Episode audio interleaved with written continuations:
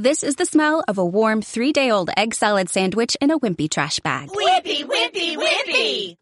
Blech. And this is the smell of that same sandwich in a hefty, ultra strong trash bag with new Fabuloso lemon scent. Hefty, hefty, hefty!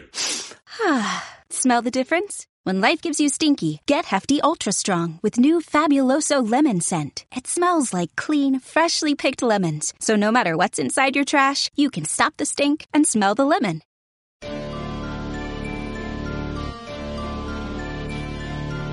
Are you searching for the best in online black radio? Then go to blacktalkradionetwork.com, helping you filter through the noise. Real talk, black talk.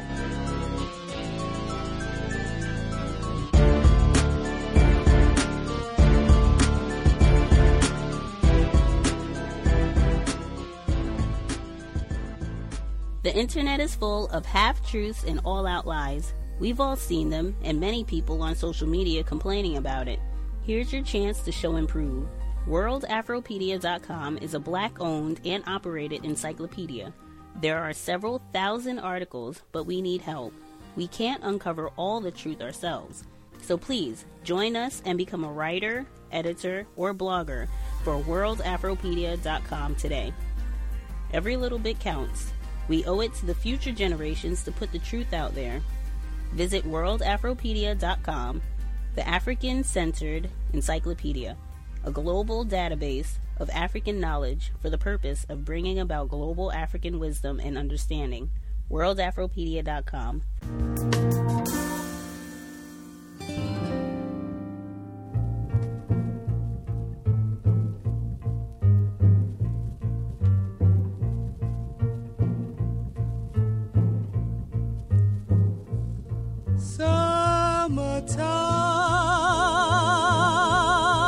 Summertime and the living is easy. Fish are jumping and the cotton is high. Jazz legend Sarah Vaughan sang and scattered with the best of bebop's golden age. She made music with giants Earl Hines, Dizzy Gillespie, Charlie Parker, Count Basie. Audiences adored her. She scored big hits through the 50s, became a true symphonic diva in the twilight of her career with sweeping numbers featuring lush orchestrations. She was an icon for women's and civil rights during the turbulent Jim Crow era. This hour on point, the life and music of Sassy, Sarah Vaughan. Joining me now from Seattle, Washington is Elaine Hayes, an author and jazz historian. She's out with a new biography called Queen of Bebop The Musical Lives of Sarah Vaughan. You can read an excerpt on our website, onpointradio.org. Elaine Hayes, welcome to On Point. Thank you for having me. There has never perhaps been a more astonishing singer, writes one of our online posters, seemingly effortless musicality in every note.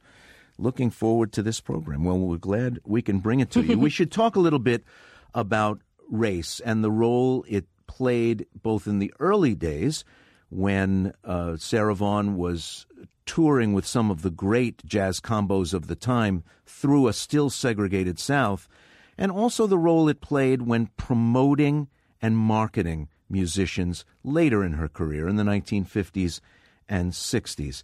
It sounded like uh, touring through clubs in the South in the late 40s and early 50s was a pretty harrowing experience. Yeah, um, black musicians were going, especially when they were accustomed being in the North, going down South. They were expen- experiencing the full force of Jim Crow. And Sarah Vaughan, and um, when she was with the Dizzy or the Billy Eckstine band and the Earl Hines band, encountered some really unfortunate, kind of scary situations. One that comes to mind is uh, she she was the Eckstine band was playing an outside venue, and the Ku Klux Klan shows up, and they're in their robes and they have shotguns that they're shooting into the air, and the band runs to their bus. And as they are driving out of town on Main Street, the Ku Klux Klan is actually lined up along Main Street and is shooting at the, the bus as they're leaving. And the only way the band kind of survives this is by getting down on the floor. Um, but there were also other uh, more subtle forms of racism, Sarah Vaughan would often say that, you know, at least they're honest in the South. They don't like colored people and Jews. But in the North, you know, that's just one of the, mo- the worst places ever. And I feel like another story that kind of demonstrates that is a couple years later in 1948, her career is starting to, it's on the rise. Um, she's been crowned the Divine One by the DJ Dave Garroway, and she's gotten a gig at the Fairmont Hotel in Philadelphia. And um, her name is on the marquee, the Divine Sarah Vaughan singing this week. And she walks into the hotel carrying her suitcase, goes up to the front desk, and says, Hi, I know I'm Sarah Vaughan. And they say, Oh, great. We're so glad you're here. We're really looking forward to your performances this week. Here's the bellboy. He'll show you where you're going to sleep.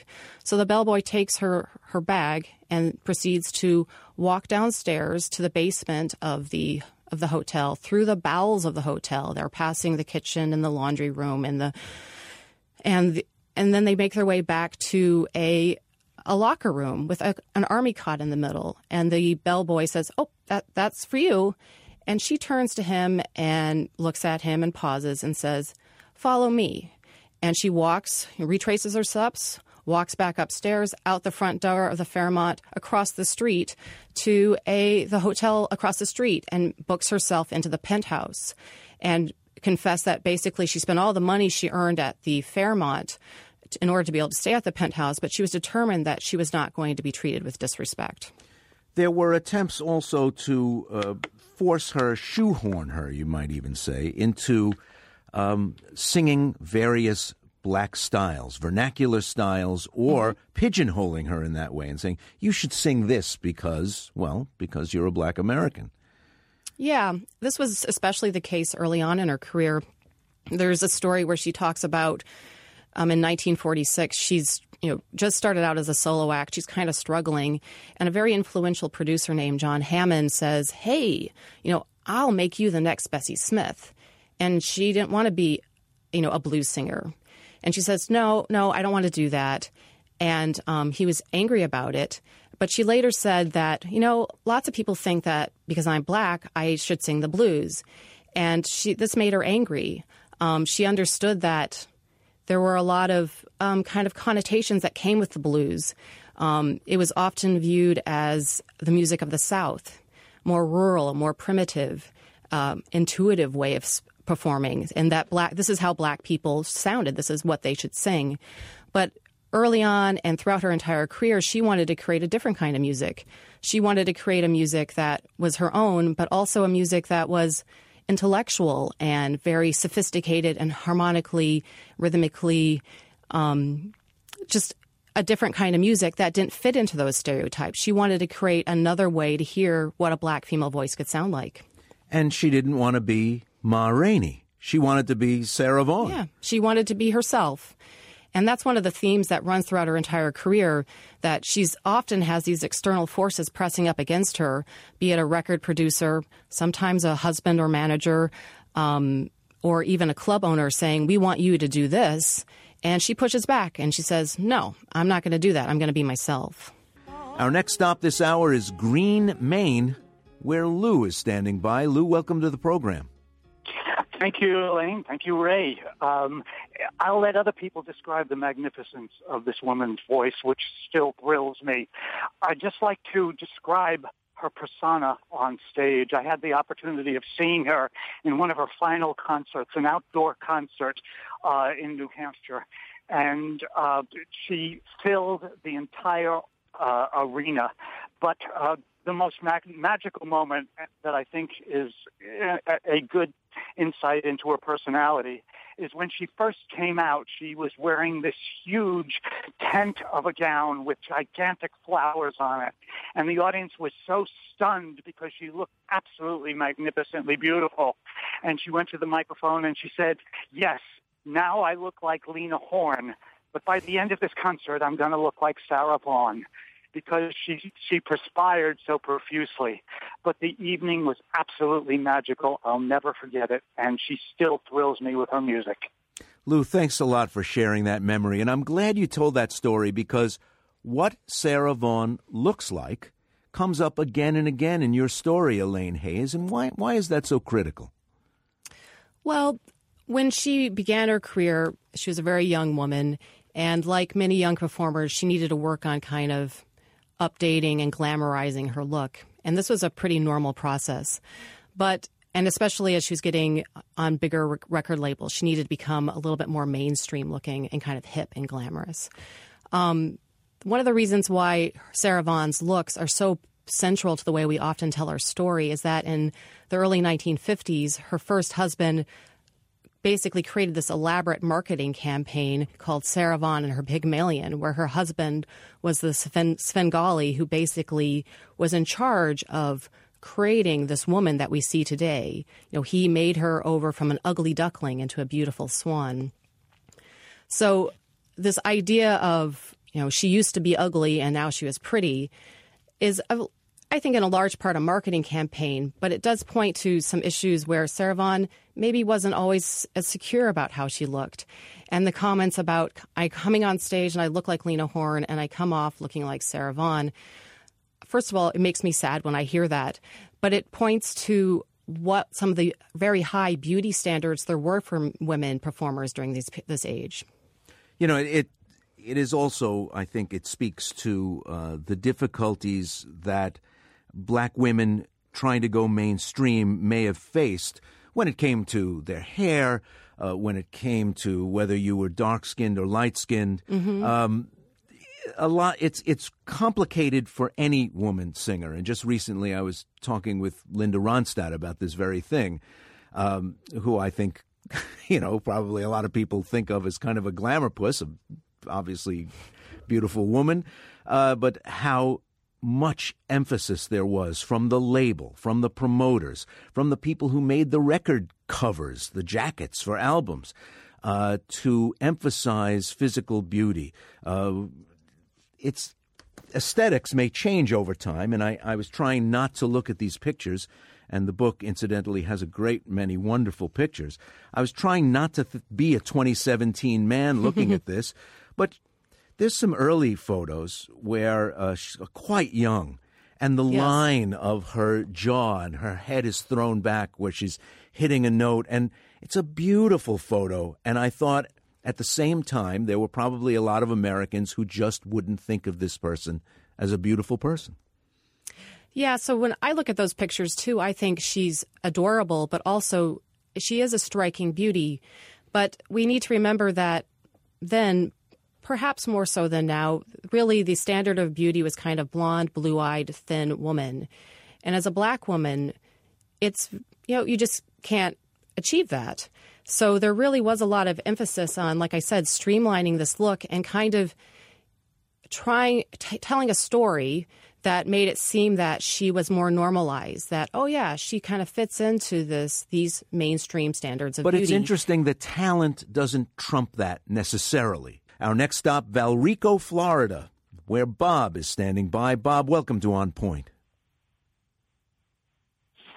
Hi, Ray. How you doing? I just wanted to say uh, you're talking to an 85 year old white guy that was first introduced to Sarah Vaughan when I was in the military in in Korea.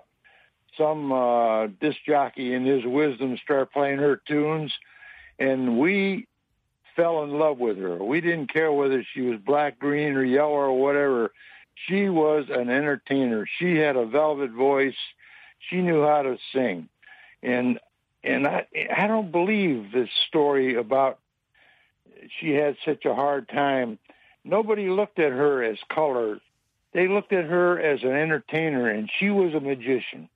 And and we all fell in love with her and I loved her to this day. I listen to her music and they don't come any better. Thank you, Ray.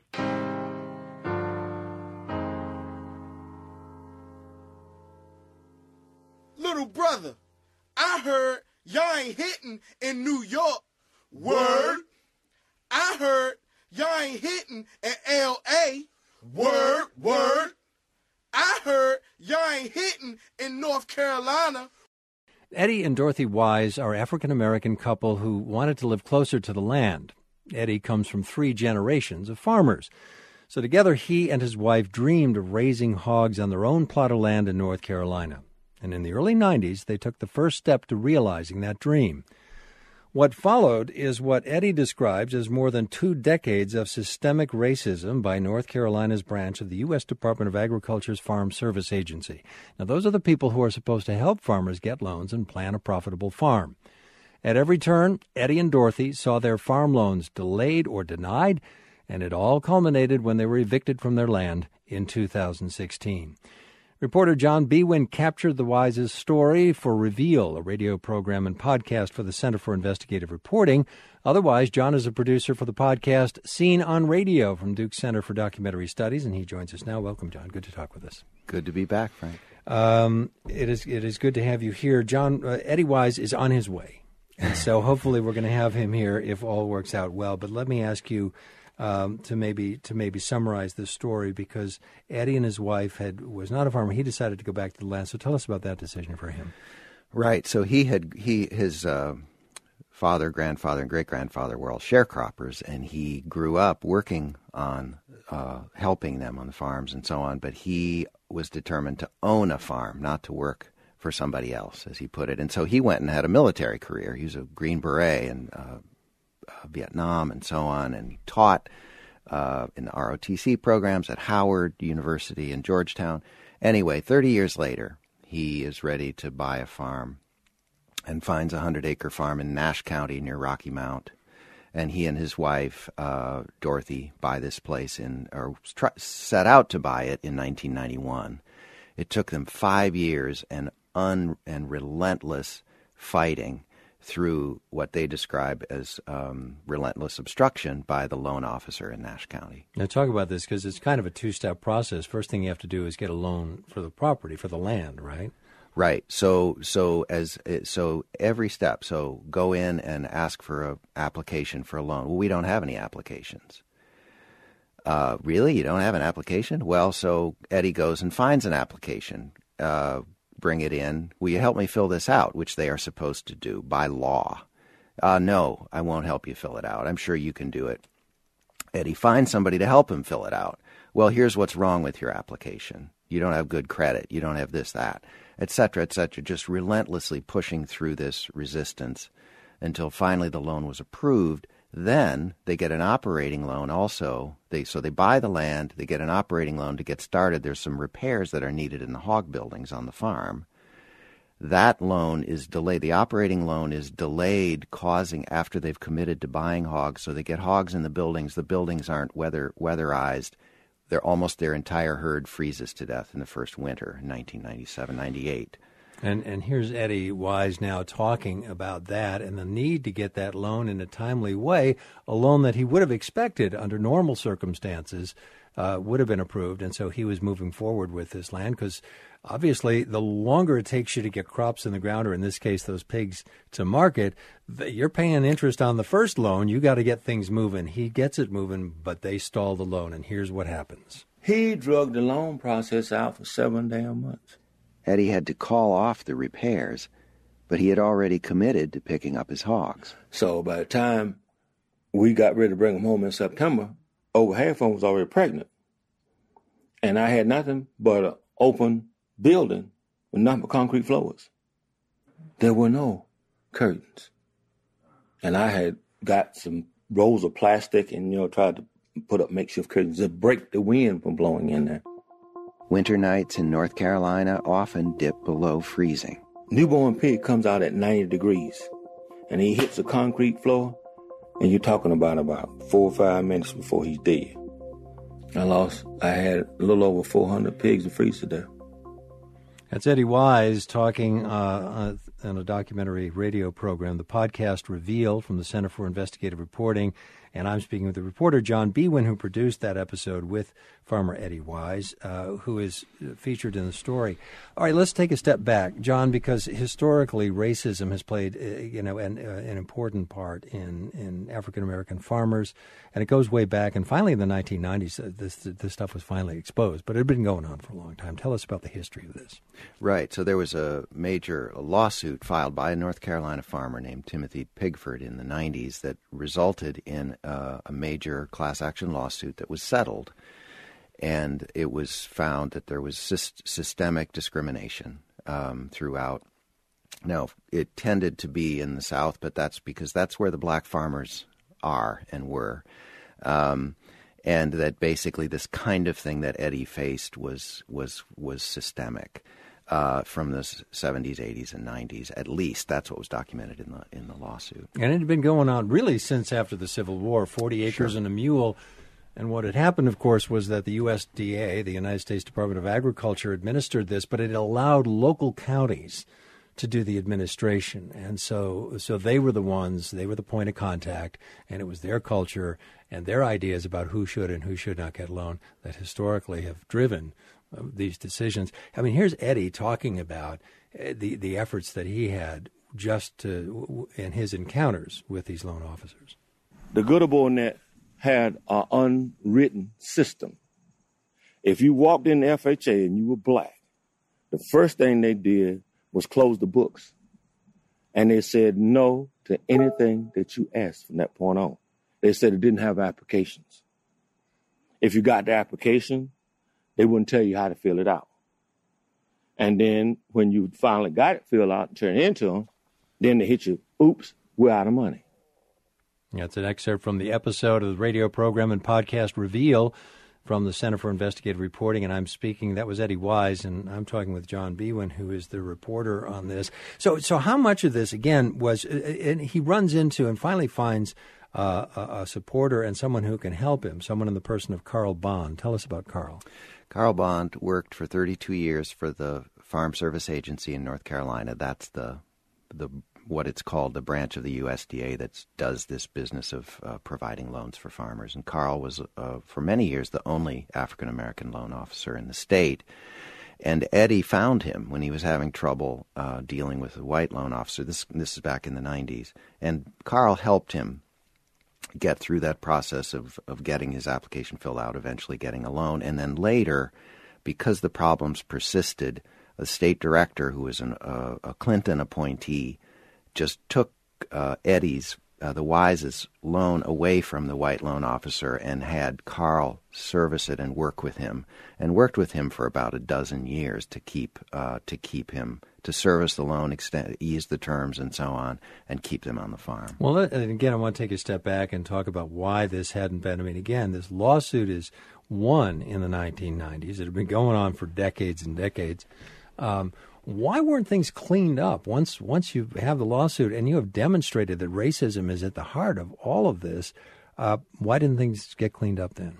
Well, it's it's. Uh, I mean, basically, as far as we can tell, uh, there nobody was fired. There was no real clean uh, effort to clean house in the USDA. The messages, and we have heard from people that under the Clinton administration and then under Obama, that the message from on from Washington on high was, you know, we treat everybody the same, uh, and that there were some concrete efforts made to try to train folks and so on in the county offices so that they would, and to put in some checks and balances and so on. But as Tom Vilsack, who was the Secretary of Agriculture under Clinton, under Obama, as he told me, and an African American uh, manager in the North Carolina system for many years said the same thing, and that is when you have a decentralized system like that, you have human beings, and of course there's still discrimination. Right, because the local culture is what prevails. Here's Carl Bond, who, who was helping Eddie Wise out, the, the African American officer who, who worked with Eddie, just talking about some of the irregularities that he spotted and trying to help Eddie through the process. Uh, he came to my office. He said, uh, "Would you assist me with this application?" I said, "Well, yes." I said, "But didn't you ask the loan uh, officer that you got it from?" He said, "Yes." We asked him. He said, "You know, we you are a retired officer from the United States Army. Y'all should be able to do it." Is that a normal thing for a loan officer to say to decline to help a farmer looking for a loan? No, we was required and still is required that if a farmer need assistance to help them fill out the forms. That's Carl Bond, a former farm loan officer with USDA's Farm Service Agency. An excerpt from the radio program and podcast Reveal from the Center for Investigative Reporting. I'm talking with reporter John Biewen about this story. There were other irregularities, including doctored documents that you discovered along the way. Well, yes, and what appears to be yes, there's a, uh, and this is that comes forward now, long after the Pigford black farmer settlement. We're talking the 20 teens here, mm-hmm. uh, and what led to the Wises' uh, foreclosure and eviction from their farm. Uh, was that their loan ultimately their application for continued loan servicing was declined and there's a there's a um, a document that we found in their file in which Carl Bond, helping them with the farm plan, had written out the numbers. Here's how many how many sows they have. They're going to produce this many piglets per litter. It's going to result in this number of cows. They're going to or sows, pigs. They're going to be slaughtered and bring in this amount of money.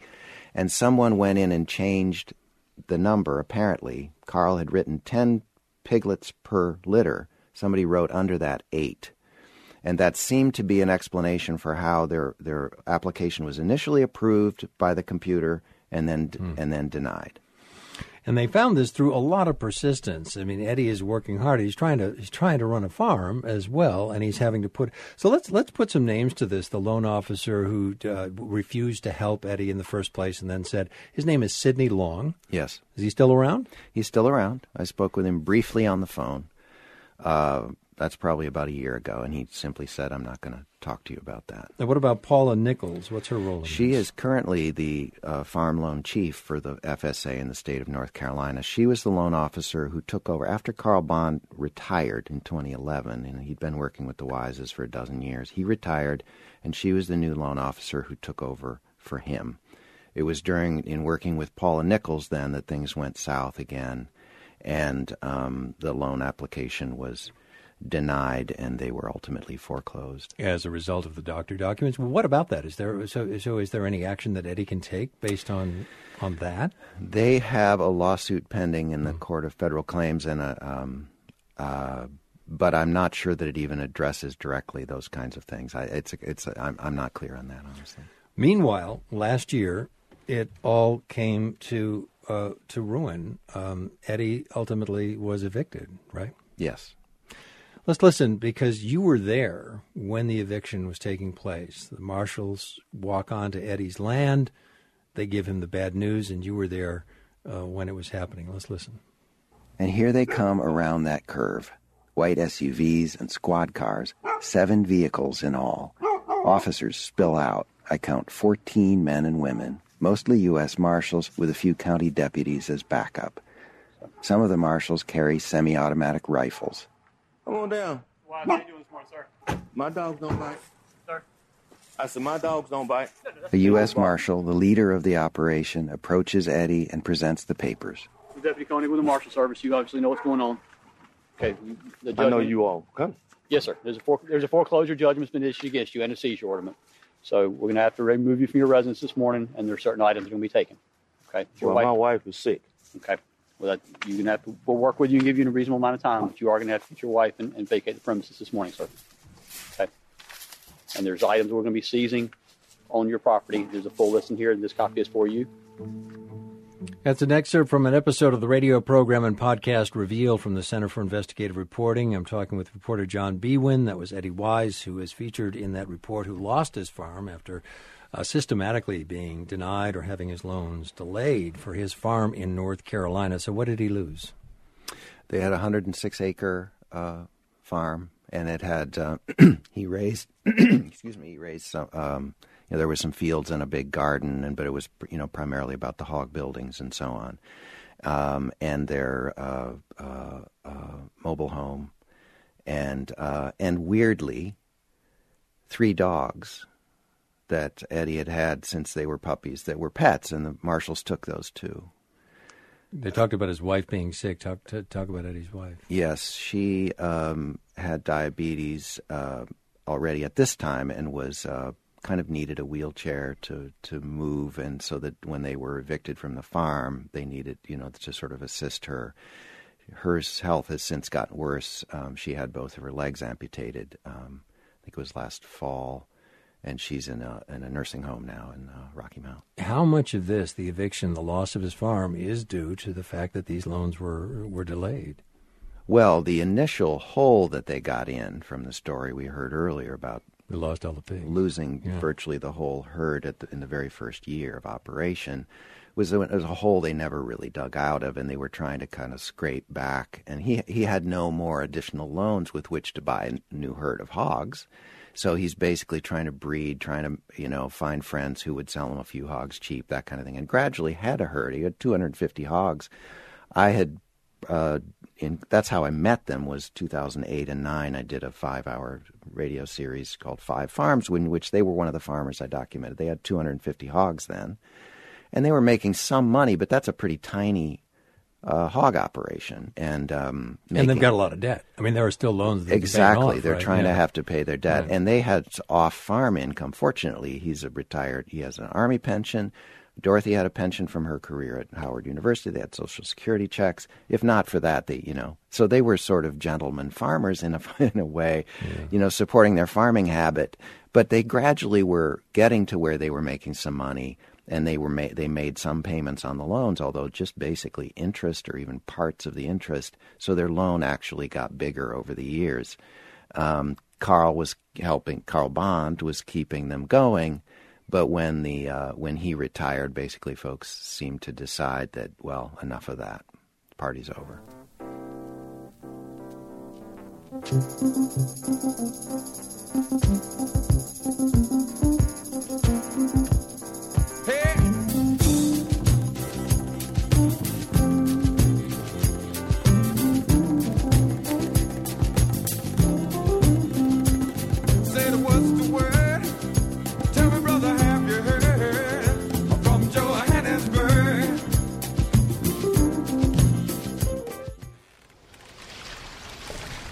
One farm in particular used to put people in in oil drums, and after they've been dumped in oil drums, beat them up with a sjambok, which are plastic. A- a thingy. whip, basically. A whip, basically. Nico Janssen, farm manager. The oldest house on the farm uh, dates from before 1690. In the 1680s census, there were already two settlers here, two European hunters, hunting in our river for hippopotami and elephants, of which, of course, there are none left. Mark Solms, farm owner. I told him I don't trust white people at all. So, you know, this in this room, what you have to remember is that this house was built by slaves. This is the ship that brought my ancestors here. Mark is a sixth generation South African who began investing in this farm 17 years ago. There was this ship, the Arab, which I knew my ancestors had come on the Arab. I thought the Arab is, is in, it sank in Table Bay. Nico comes from a long line of farm and domestic labourers in the Cape Winelands. People have to work from sunrise till sunset. And how, if you are a, a wife and a woman, how would you feel if your family could only start eating 10 o'clock or 11 o'clock in the evening because you have to still prepare food for them? So it's under, underneath the city of Cape Town is, is the ship that brought my ancestors here. This valley, which is now called Franschhoek, French Quarter, was called Olifantshoek, Elephant's Quarter. It's so sad. I mean, everything about South Africa is just excruciatingly painful, in layers upon layers. Everybody I meet on this farm calls Mark Prof or the Professor. Nico sold nursery plants on the farm before Mark took it over. Our first winemaker was he was German, but he was a boer, like in the Afrikaans sense, a boer. So one of the things he said to Professor was, "Listen, I'm, I don't like the idea that Nico's people doesn't work even on weekends and stop working so early." And then when Professor talked to me about it, I said to him, "Listen, that's exactly what I want to stop. I want to stop the slavery system." It's an historic farm. It was established as a farm in 1690. So it dates the occupation by colonists. It was one of those places where the trouble began. The taking of the land is actually the essence of what colonization is about. And remarkably, all these years later, and all these years after the end of apartheid, the land is still pretty much in the same hands. I'm Audrey Brown reporting for the BBC World Service, and it is beautiful here on this farm with its tragic layers. Nico takes me for a stroll on a late summer afternoon after the harvest. Okay, what, what happens is there, are there things, snakes? Yeah, there's snakes and uh, two familiar snakes, which are most of the most serious uh, snakes. Is we got the Cape Cobra and No. uh, puff adder. In Seriously, region. yeah. Seriously, I on the farm. Wow. Yeah, and the Have you have you found have you found them Yeah, on this lots, farm lots, already? Lots, have people been bitten? Hundreds. Not no, no. Our people are very clever. Okay, then and, check it uh, out. Avoid being bitten. But Okay. it could happen any time. Okay, well, And I better far- be one of your clever people and not get bitten. okay. All right, let's stand here. Yeah. I said, now, I'm, I must just explain to BBC World Service listeners I'm standing in the middle of a vineyard surrounded by mountains, the mountains that. Picturesque mountains. Picturesque mountains. one of them is called the lady on her back, the other one is called devil's tooth, and the other one is called breasts. And if you saw them, you'll see exactly what people mean when they call them those because it's so obvious. There's laughter here, but bitter inequality. The essence of the problem, obviously, is the ownership of the land. How can you infuse your serfs in the project to transform your farm? The problem is, I own the land. I own the land because my forebears stole it. And uh, the farm workers who live there, who are my responsibility, my patriarchal responsibility, are there because their land was stolen from them, or because they were yanked there from foreign parts as slaves and uh, they were just deposited there by history. So on my land, I own it because of that history. They own nothing because of that history. How are you going to fix it? Well, you know, you've got to give the land back. So far, so obvious. Just give back the land. But can Mark bring himself to do it? After all, I said to myself things like, well, it wasn't me who took the land. Who do I give it to? Some symbolic bushman? Or do we divide it up so that each family gets a little piece? And then I told myself, what about food security if we do that, forgetting, of course, that it's a wine farm? What I was doing was making excuses, not least of them, and the most practical of them, was, well, their farm workers don't know how to run a farm if I was to give the farm to them, it would end in tears, you know. But those are excuses. I really mean it when I say that morally there's no question about it, but that the land should be given back. And I finally came to the realization, and I'm not proud uh, to say this to you at all, but it is the truth.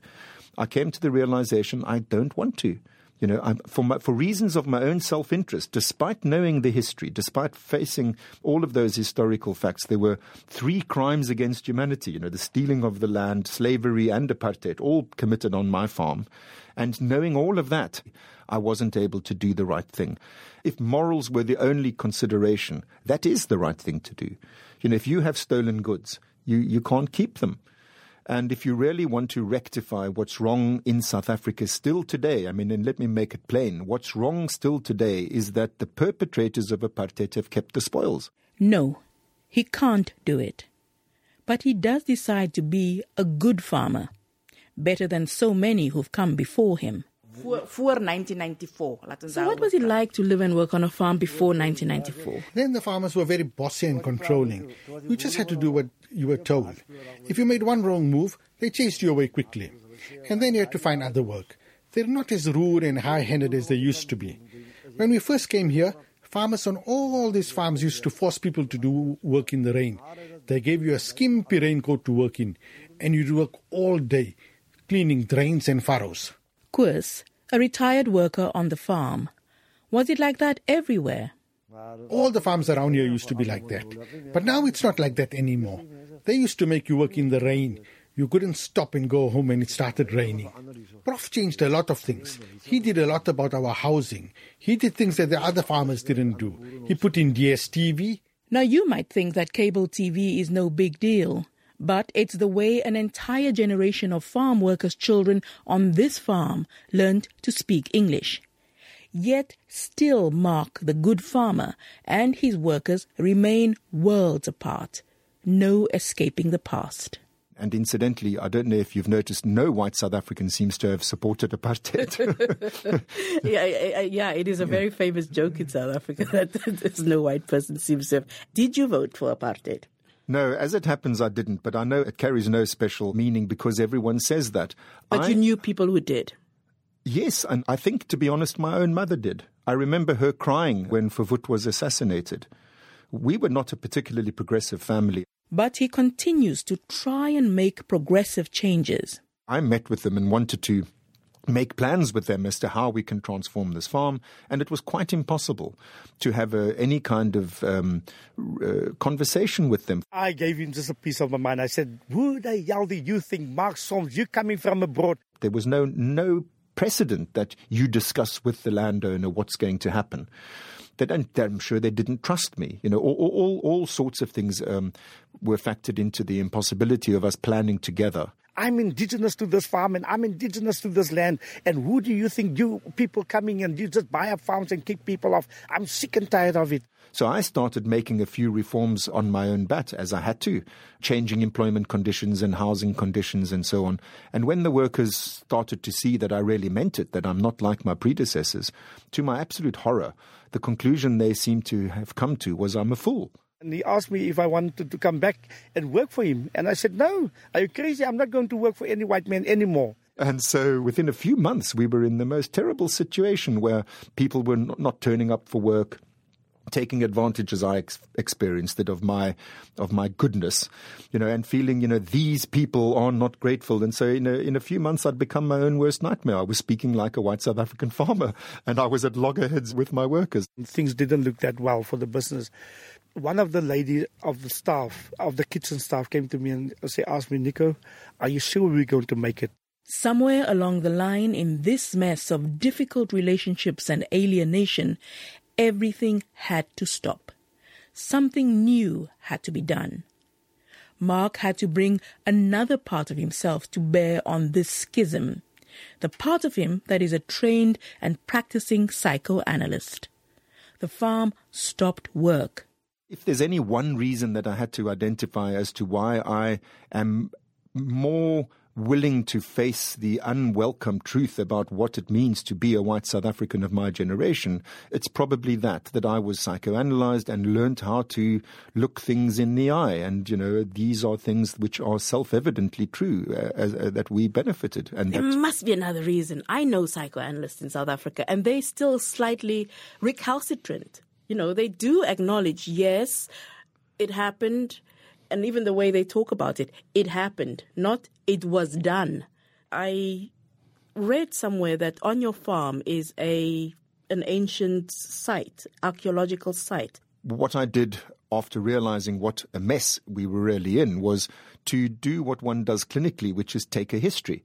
You know, when a patient presents with a complaint, uh, with a symptom, you, you, you, your first port of call in terms of trying to understand what needs doing is to take a history so you understand how it all began. That's how you arrive at a diagnosis. So I, I thought, let's do this. Let's take a history of my farm.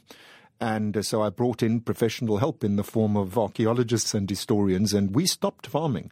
The farm workers and I collectively assisted the archaeologists in digging up the history of the farm in order to understand how did we come to this pass. And one of the most momentous things that happened in that process was the discovery of a Bushman settlement site, 6,000 years old, about 50 yards from my front door. So that sort of puts things into perspective to see the physical evidence. And when I say physical evidence, I don't mean the odd shard or something. I mean, there were just thousands upon thousands of stone, beautiful microlithic stone tools and uh, pottery shards and whatnot in this one spot what more evidence do you need than uh, that to demonstrate that this land was somebody else's? And it, w- it was made all the more dramatic, uh, the finding of that settlement site, by dint of the fact that among the farm workers are the descendants of those dispossessed Bushmen and Khoikhoi, whose land this was. So it was an enormous eye opener for us all. Those excavations pulled everyone together.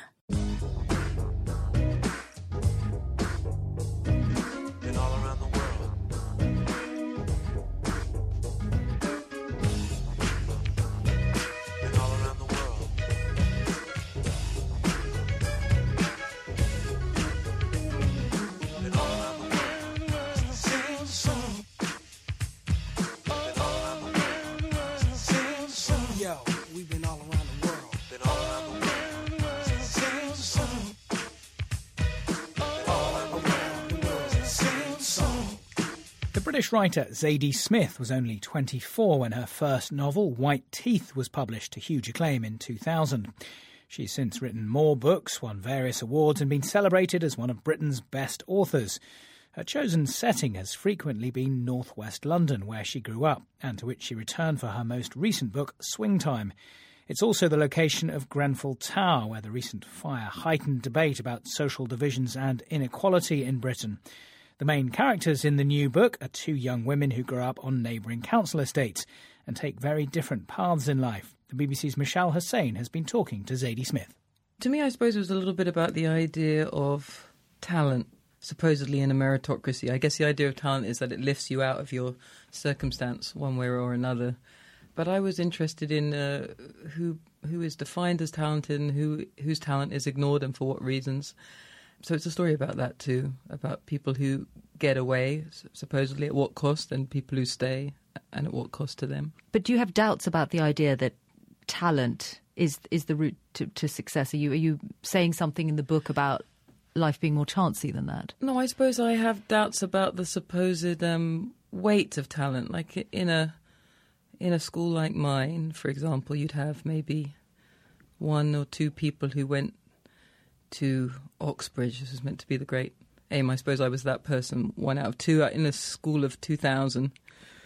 But then when I got to university and realised that from other schools, maybe two thirds of that school went to uh, Oxford or Cambridge, then you question um, what this talent really is. Uh, Is the argument that everybody in my school was uh, mediocre? No, I don't believe it. Or everyone in these private schools were extraordinarily talented? No, that's not true either. So it's not. It, the meritocracy is not as pure as it seems, and um, and I kind of always chafed at the idea of large portions of a school or a society being written off. And you've become known over the years because of, of the things you've written as a as a chronicler of London, if you like, or at least of a of a slice of London, like Tiny corner of of London. London, like ten streets. Yeah, But it's a corner of London, very close to North Kensington, where the Grenfell Tower stood. Right. You knew that building.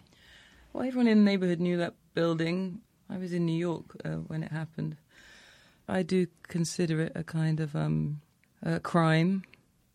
The thing which really struck me actually when I was thinking about it is knowing those streets and and the bit of Notting Hill and Ladbroke Grove that they back onto.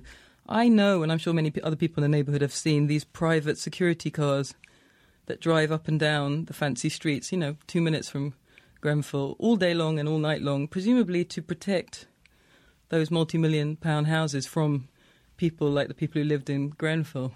So that's what struck me actually that there was this extraordinary private security system around the rich, and then the poor who were we were supposed to be protected from were left um, in this uh, completely without protection. You you wrote in the aftermath of the of the EU referendum last year. You suggested there was something about the picture that was being painted of Remain voting London, outward looking, multicultural, that didn't quite ring true to you. I mean, I, I wrote about it. It does seem to me again that people in London tend to make their own private arrangements, and, and they're interested in a kind of mixed society at, at a, a superficial level, but they're not actually that interested in being in really mixed neighbourhoods, in mixed communities, which ac- actually uh, is is their own loss, in, in my opinion. I grew up in a mixed community, and it's incredibly beneficial for everybody mixed schools, mixed state schools in which people from different walks of life are able to live together, be educated together, understand each other is obviously a useful first step, but it's up to people to choose those schools and you're not choosing them. Do you think you're right about the neighbourhood, the, the the northwest London neighbourhood, if you can call it that again? It sounds ridiculous, but I literally am thinking of a novel set in the neighbourhood in 1830, so there you go. it clearly is a preoccupation. It's very interesting that time in London and a time in my neighbourhood when it was pastoral, you know. There was nothing prettier in London than Kilburn High Road, Willesden, Kensal Rise. This was really gorgeous country, right up until you know the 1890s when the suburbs went up all in one go. So um, it's fun writing, thinking about that time. Zadie Smith talking to Mishal Husain.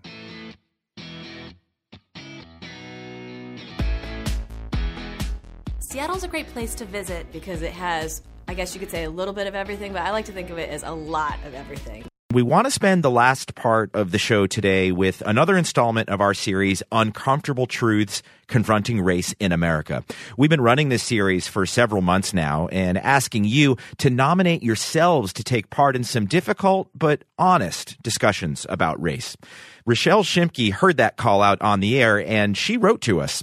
Rochelle grew up in the 60s on a farm in a very small white community in Tacoma, Washington.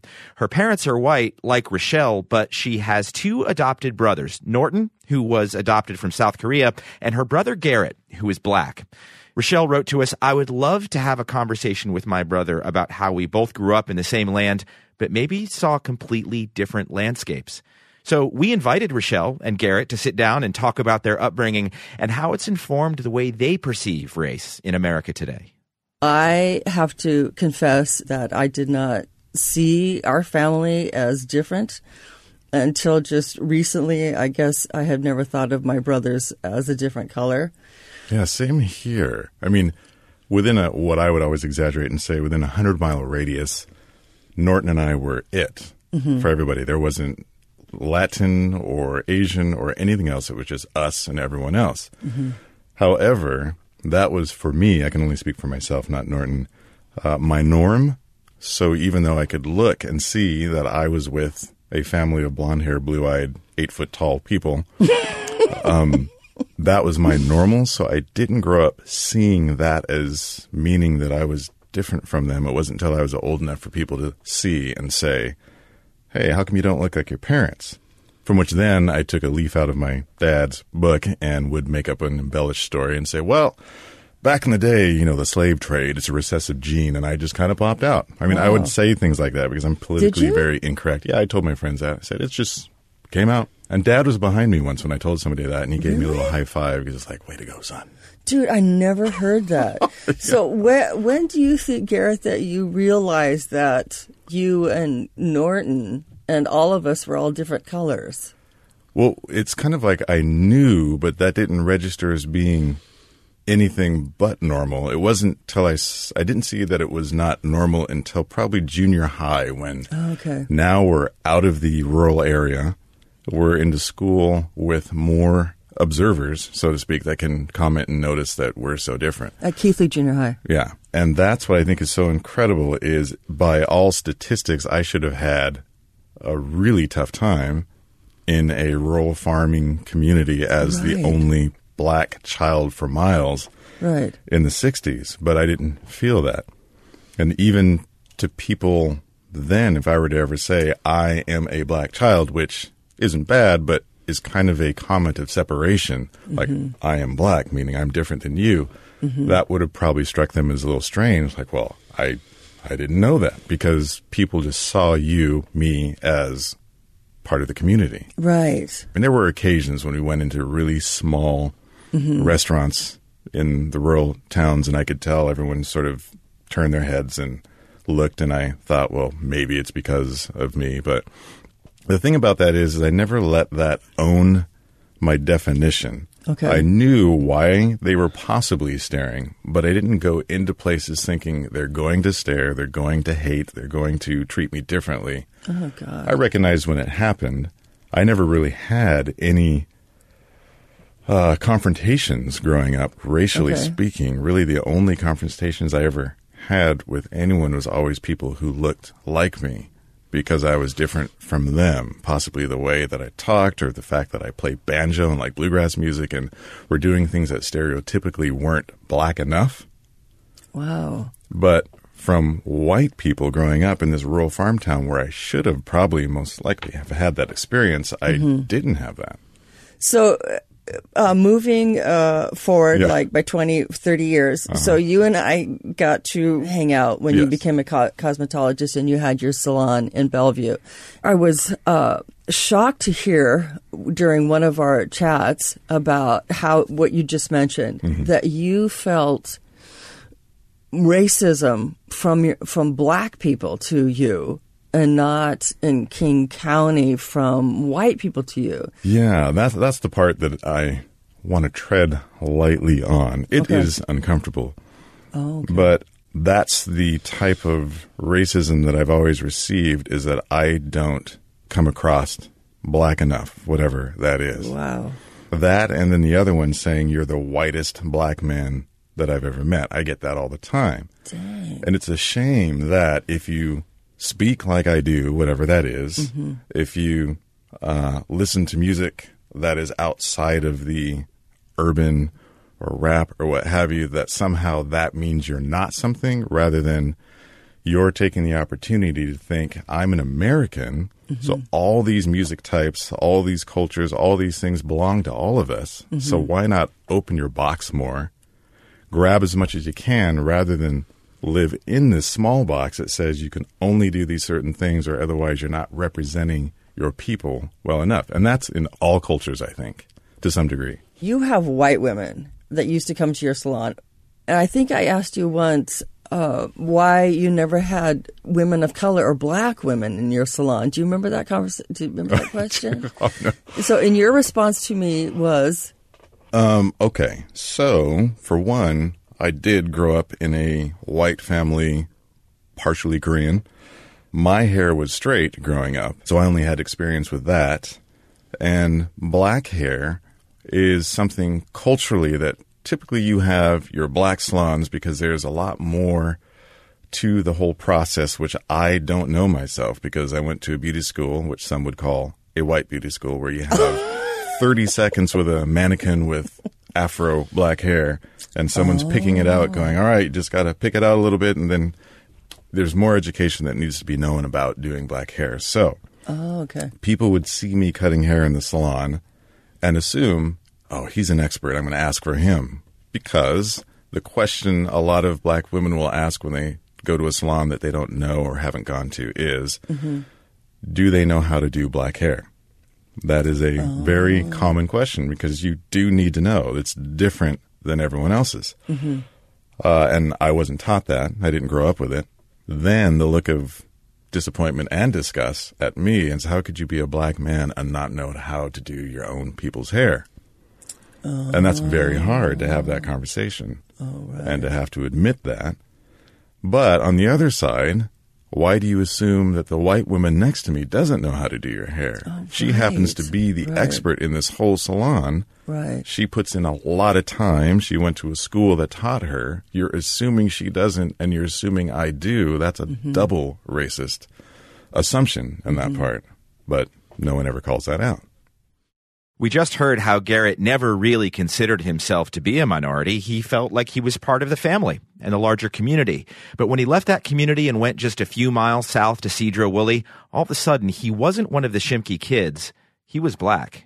So Sedro-Woolley is a little small town, as both of us know, kind of rural, just like more or less where you we grew up on 32nd Avenue.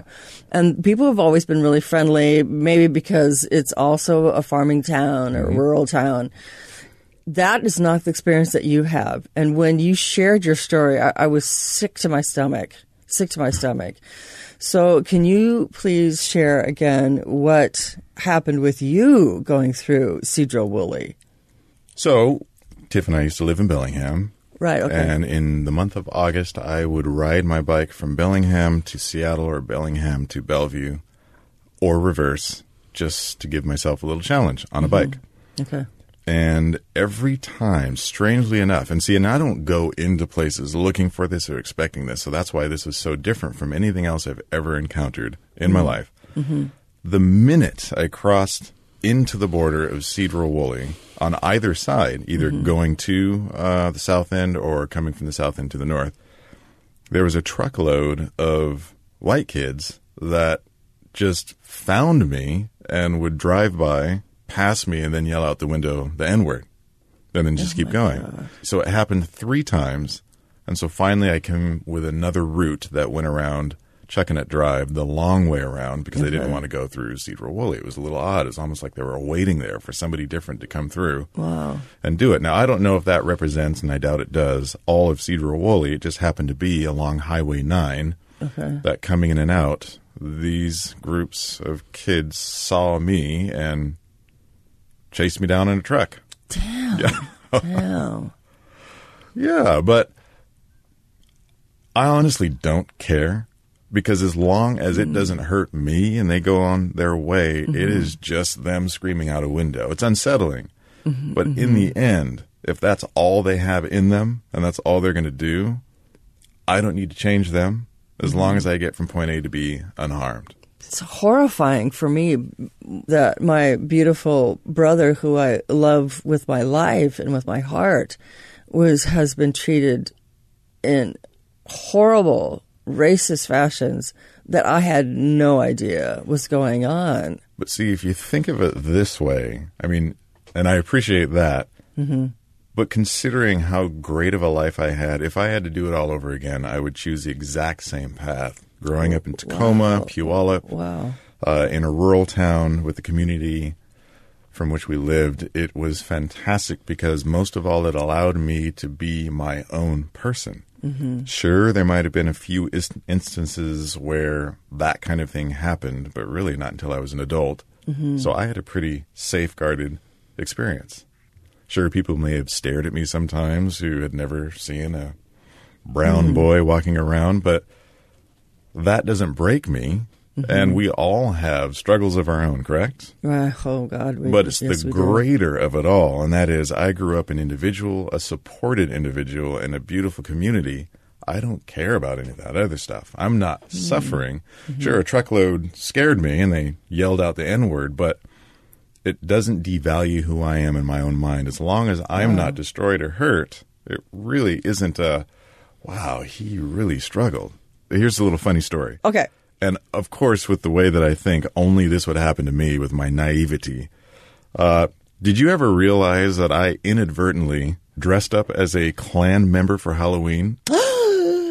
No. Do you remember when I used to dress up as a ghost? I always wanted to be a ghost, but I always wanted the top to be pointy. And not until I was an adult did I realize, oh my gosh, I was a Klan member. a black Klan member. Just get a sheet and cut two holes and off you go. Yeah. That is. I just discovered that years ago. And thought, really? oh, wow. I had Wow. no idea what I was doing. it was innocent. Innocent. Yeah. Our whole life was so innocent. It was. It You're just not aware. No, And I'm not. That's the I'm question not. I bring to the listeners is my unawareness of those kind of issues and I grew up happy because I wasn't Mm. looking for those kind of things. I wasn't Mm. thinking of myself as a victim. I wasn't looking to be mistreated. So therefore I wasn't even if I was. So what is Mm. the harm of that as opposed to having to prove and find every racist person out there and go up to their face and say you're a racist and you're Mhm. mistreating me and you're doing this i feel great and i may have missed Mhm. opportunities to do that if somebody was treating me in a way just because i'm black but the fact that I didn't know, didn't care, and went about my business doesn't Mhm. make me less of a person. I always knew who I was. So why can't that be more of the trend as opposed to always going up and pointing fingers at people and just calling everybody in the world a racist for everything? Come on, I dream about this. I have actual dreams about this. About busting the top people, the rich people, white people. One of the scariest things about today's opioid epidemic for public health workers, police, and users is the makeup of the opioids themselves and how that's constantly changing. Pills that are sold illegally don't come with a list of ingredients, at least one that can be believed. And without clear identification, it's hard to treat overdoses and prosecute dealers. Max Blau has been reporting on this for Stat News. He's with us from Atlanta. Welcome to the show. Thanks for having me. So, first, just explain this idea that we don't really know what's in a drug. Like, how much can one dose of an opioid differ from another? When we're talking about opioids, I think the first thing we need to realize is that there are different types. There are the ones that doctor may prescribe you. There is heroin, and then there are these other class you may have heard of called synthetic opioids. Mhm. They're known as fentanyl, carfentanil, and it's a very small amount of synthetic opioids that it takes to kill someone. And oftentimes, when people are buying drugs on the street, the person buying the drug doesn't always know exactly what they're getting. Right, and so it's and it's one of the reasons we see so many overdoses is people just don't know the quantity that they're taking. You also though talk about this situation as a cat and mouse game between opioid dealers and law enforcement. Can you explain that? So what you're seeing in in some states as certain kinds of synthetic opioids are banned, that manufacturers of drugs are actually finding slightly different variants of synthetic opioid that is then manufactured and is technically legal. Oftentimes, um, some of these are just lab formulations that were created in like the 60s and 70s and never made it actually out into the world.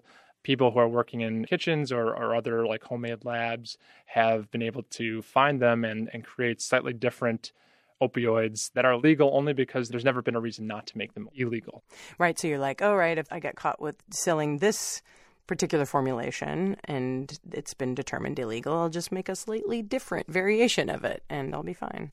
And of course, with that, there is, um, you know, none of these have been ever approved as a drug, rather, for either use in animals or humans. So, give us a sense of the time pressure here. And once first responders, you know, seize pills, how long does it take for them to identify what they actually are?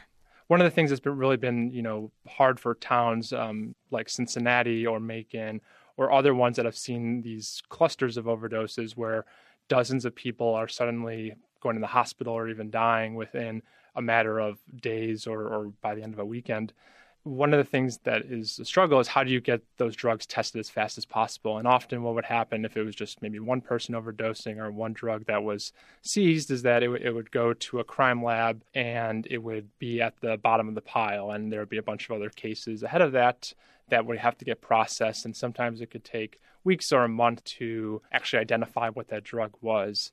You have also written that crime lab chemists are partnering with public health officials now to combat this epidemic. Can you give us an example of where this is, is working? This has happened in Baltimore. The fire department there is the group that responds uh, to overdoses. And when there is a uptick that is higher than usual in Baltimore, um, they alert the public health commissioner who has this belief that, you know, instead of waiting months or, or even a year for final data to come out on the public health side, by having imperfect data sooner about where overdoses are, she can send outreach workers there to a neighborhood or a block where overdoses are happening and get either people trained on how to use naloxone, just everyday residents, or to have health workers on hand in case um, there are more overdoses on the way. Why isn't this being done more often and in more places? I think part of the issue is that fentanyl is hasn't hit the entire country to the same degree at the same time. So I think a lot of it is drugs come to a place, and only after the fact are, are public health and law enforcement officials handling the issue. Um, so yeah. Max Blau is the Southern correspondent for Stat News. Thank you so much. Thanks for having me. You know, I've always wanted to be a cop. With a uniform fit, work hard at the seams. Peeing in niggas, call the greens, and they discuss the politics of dreams. That's why I've always wanted to be a cop. Friday, we will pause to remember the victims of the July 7th ambush in Dallas. Five police officers were killed that summer night when a lone gunman opened fire after a peaceful protest downtown. The shooter was identified as Micah Johnson, and we know he acted alone. But for several hours that night, police were searching for another suspect, one that they had identified by mistake. Tonight, he explains how that night and one picture changed his life. This is where I keep my flavors. I'm gonna tell you, I got my Georgia peach, I got pineapple, white pina colada. This is where the magic happens at. There's a good chance you don't know Mark Hughes, but you remember his face. For several hours on the night of July 7th, someone else's mistake made this father of five public enemy number one. Still to this day, people come up and say, I know you. You're the shooter. We brought Mark back to where it all started. He was among the hundreds of people who showed up that night for a rally and march against police brutality. It's, it's a surreal feeling right now. You know, it's, um, it's a lot of emotions going on right now. It's actually like one of the first times I've been back. Unlike many of the protesters, Hughes was armed that night, his rifle slung over his shoulder when gunfire erupted just a few blocks away. He didn't want me to be mistakenly identified. His brother Corey begged him to turn over his gun. My first instinct was, well, I'm going to get my gun over if they're shooting. Um, and that's when Corey took it upon himself to go get the police officers, like, take my brother's gun. I don't want them to mistake him as being the person that's shooting. But that's exactly what happened. Do not approach this suspect. Uh, we'll bring him to justice. Dallas police released this photo of Hughes. He was now a suspect. And the first thing that came to my mind was, they're going to kill me out here. I was angry. I was frightened. I feared for my life. I was confused, didn't know what to do. So Hughes turned himself into police and gave detectives the business card of the officer who took his firearm. He came back in the room, he said, I have good news and bad news for you. He said, I found the officer who had your rifle and he collaborated your story. The bad news is that I have witnesses that say they saw you they saw you shoot your rifle. Hughes would ultimately be cleared, but the damage was done. Even this place of peace was a place that, that was up under attack. Almost immediately, the threats started. There were notes left. What did the notes say? Stuff like cop killer, uh, payback. Those threats have stopped, but being downtown brings back the bitterness over the way he was treated by police. I had a rifle out there. Bringing me in to question me, I have no problem with that. But to release me as the suspect before you even spoke to me, before before you had any evidence, that was reckless and dangerous. Now, a year later, Hughes is trying to move forward. The Texas heat keeps him busy. Yeah, buddy. And this place has brought positivity back to his life. Oh, man. Can't beat it with a bat. So has his continued activism. I'm not walking around my head down. Um, we have to believe that there's going to be change. For those that um, can't handle too much sugar, got sugar-free flavors. This is the Mark Hughes you should know. He's done running, and he's doing whatever he can to be himself again. I'm a man that's trying to make a living, provide for my family just like any other person. I should point out it is legal to carry a long gun in public in Texas. I asked Hughes if he could do it all over again, would he still bring a loaded gun to the protest? He told me absolutely. He was out there marching for Philando Castile, a black gun owner killed by a police officer the day before. For Hughes, the gun wasn't for protection, it was a symbol. It took him four months to get his gun back, and he says he is still waiting on an apology from police. All this week, we're bringing you unique coverage of all the lives affected in this tragedy. We have much more for you right now at NBCDFW.com. Thomas Jefferson's mistress Sally Hemings' secret living quarters finally discovered. That was a headline I read online today that instantly caught me off guard. The story of the woman that Jefferson had multiple children with is a relatively well known one in history, so to read the words mistress was jarring. Hemings was a slave, therefore, the entire concept of consent is completely out of the window. What Jefferson did was rape a woman that he owned while keeping her right nearby in his home. It was gross, it was wrong, and she was certainly no mistress involved in some star-crossed romance. Many of the founding fathers of this nation owned slaves. That's an unavoidable fact. So, when you're passing down history lessons tomorrow at the family cookout, be sure you don't leave out any of those pesky details. You'd be doing your country a disservice. I'm Clinton Yates, and that's my take.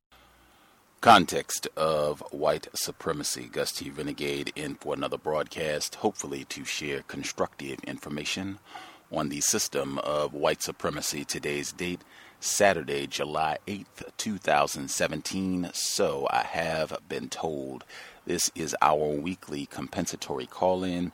Uh, if you have uh, suggestions, uh, thoughts on some of the news segments, uh, and certainly any of the other items that have happened over the past uh, seven days, other incidents, uh, if you have thoughts that you would like to share, reports on those, dial in the number 641 715 3640. The code 564943 pound. Press star 6 if you would like to participate. Number again 641 715 3640. The code 564943 pound. Press star 6 if you would like to participate. Couple quick things before we get to the callers. Uh, number one, the infamous Crystal Tyler will be back on the cows this coming week. Uh, for folks, I know we have uh, newer listeners, uh, the archives, we've been on the air for eight and a half years at this point. Listener supported, counter racist radio. Uh, the PayPal button, it is on my blog, racism notes.blogspot.com. Racism notes.blogspot.com.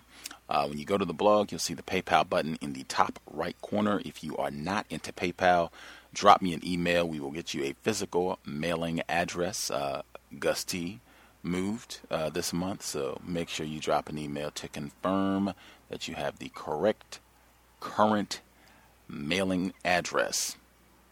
Thanks to all the folks who have supported, invested in the cows. Now, as I said, if you've not been listening to the cows for very long, The archives are extensive, more than 1,500 programs.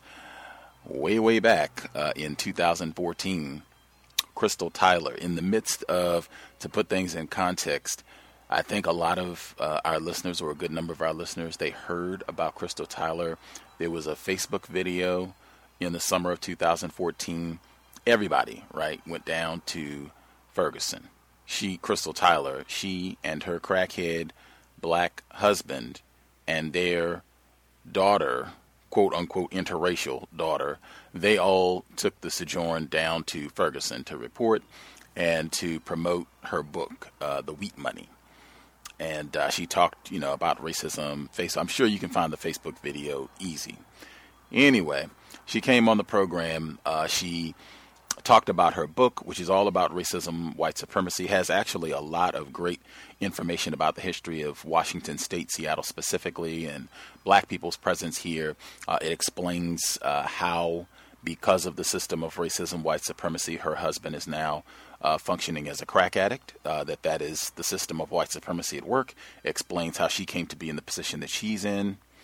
Uh, we talked about all that on the program. She even she said explicitly the first time she was on the program. She said that uh, she looked at her now crackhead black husband. She looked at him and said that she wanted his genetic material. You have to go back in the archives to get more of the details. She came back and did a second visit. Uh, interestingly, uh, everyone should be very alert, especially the listeners uh, who heard, if you participated, if you got to ask questions, if you participated live, uh, or if you study, you go back, you listen to the archives. This is a moment for keen study because Crystal Tyler asked to come back on the program. Now, generally, anybody, white people, non white people, I generally give a side eye to anybody who asks to come on the context of white supremacy because over the years, well, that's another story. But uh, for Crystal Tyler, um, I was already like, you know, this is someone I regard as a high level race soldier. So now you want to come on, you must have some sort of agenda. Uh, in fact, that might be a good question. Why did you uh, reach out uh, to, you know, see if you could get a get an invite, come back and speak with us again? But I think folks should have some questions ready and, and really be alert, vigilant with your uh, listening uh, particularly, like I said, folks who are familiar with her a little bit. If you've read her book, she was giving the book out for free uh, before, so if you want to read The Wheat Money, should be available. Uh, if you did not get a chance to get a free copy, put that on your question list as well. Uh, and the chicane, the chicanery started early. As I said, now she reached out to me this week and said she wanted to come uh, back on the program. She hadn't spoke with us in a while. I say, okay, let's see, you know, we'll look at something for next week. We pick a date uh, this coming Monday. I wake up this morning and she says, "Well, wait a minute. I had I had a little trouble. Uh, I can still do Monday, but I work for a company uh, in Japan, and I've got you know an engagement uh, that would require me to step away for 20 minutes. Uh, I would have to leave. I can come right back, but it would require me to step away for business, and then I can come back and finish out, you know, the rest of the broadcast. Now, again, she had just emailed me days before saying, you know, let's, you know, let's do another broadcast, uh, and picked. I gave her an, a range of dates. She picked, let's do Monday, and then days later, wait a minute, you know, I'm going to have to step away now. I don't recall us ever on the cows doing over that eight and a half years, I don't recall us doing uh, an interview with someone where they left for a period of time and then returned to complete the end like this was planned and and not you know something happened i got to sneeze really quick but i'm to leave for 20 minutes and then come back and talk to you. So already some things are looking you know suspicious but you know what to expect. Anyway stay tuned crystal tyler. Next. Um, that segment where the black male victim of white supremacy who was adopted that's one of those where i hope i know uh, often uh, i think one of the things that i in the program with and have been for some years is being patient with other black people that's one of those where i think it's so important recognizing uh, i think the importance that it hey victims. Non white people, black people in particular, are victims of white supremacy. Yes, we are subject to physical violence, but we also are victimized in terms of being given incorrect information so that we are confused about what is happening on this planet. That I thought was a really tragic illustration uh, in that segment. And if, if you paid attention, the segment started out with uh, black people are so racist. Man, I get so much racism from black people. Man, those no good black people, just because I don't want to listen to all their hippity hoppity music and I'm, you know, expanding and appreciating other artists and everything that American culture has to offer. Then when it gets to white people actually terrorizing him on a regular basis, so, well, well, well, you know, I don't, I don't need to chase them down and call them a racist. That's not going to define who. I mean, fascinating. Absolutely fascinating. And I thought, what another brilliant illustration of Seattle. I cannot sit, particularly now that my physical address is in Seattle proper. Um, I cannot emphasize enough that what an illustration. Like if I had grown up in Seattle, the cows would not exist. I would probably sound like that victim that you heard in that segment. that, uh, this your program and this Gus guy, they are the most racist. that's that's probably what I would sound like, and that is a part of the violence of racism, white supremacy, confusing, confounding non-white people's understanding of what is happening on this planet. Next, I wrote that segment for uh, dealing with black male teachers, the, the lack of black male teachers, 2% or less in the United States, and some of the difficulties that they experience, was published at Atlanta Black Star on Monday. Got great contribution from Dr. Curry, Dr. Travis Bristol. They've both been guests on the program, some of our listeners. Absolutely outstanding. Got, you know, more contributions than I even was able to include in the piece. And I got a sizable amount of follow up from black male teachers who either they heard because I had solicited on Facebook if people were interested in sharing to you know contact me. Uh, I think some people read the piece uh, or they heard on the on the program previous broadcasts where I was talking about it, and a lot of black male teachers reached out subsequently uh, to share and talk about their experience. So I thought, you know, if folks are interested, we could probably just do a whole program and have black uh, male educators uh, participate and kind of talk about their experience because uh, there are not a whole lot of you all. So, uh, I mean, it was a substantial number. I was quite surprised at the the number of responses. So, if the the black male educators uh, who participate in the cows, or if you all want to reach out to other black male educators who don't listen to the cows, but you think, hey, they might want to join in this sort of program to talk about their experiences, uh, that would be phenomenal. We can make time, we can get it done this month. Let me know if you would be interested. Until justice at gmail.com. Until justice at gmail.com. Let's see if we can get it done this month. Next. um, the incident, I don't know if people saw it happened very recently. There was a young uh, black male, he's in his early 20s. Uh, he was visiting in Greece, and they say like a mob of white thugs, uh, race soldiers, uh, killed him. Uh, this happened, I think, within the last couple of days. And there was another incident. It was a young black female. She died. I think she was. I think it was some sort of tragic arrangement uh, where she died suspiciously uh, at the pool uh, at her residence. This is you know a few days or weeks before she's about to marry the suspected racist. Uh, just alcohol, white people. And I said specifically this week because it's supposed to be the holiday and all that celebrating, but just in general, it is such a bad combination. Uh, that is one. it was never presented to me like that, particularly when I was younger. That, you know, you don't want to drink alcohol because we are in a system of racism. And if you are not sober, you're not going to be able to think well. You're not going to be able to make quality decisions, and you especially do not want to be drinking around white people uh, because they love to take advantage of and abuse black people who are under the influence. Remember Solomon Northup? We did that on the book club. A long list of black people who have had problems with this sort of behavior. Remember James Byrd? He was under the influence. That was why he asked for a ride from his white friends who ended up, you know, lynching him basically.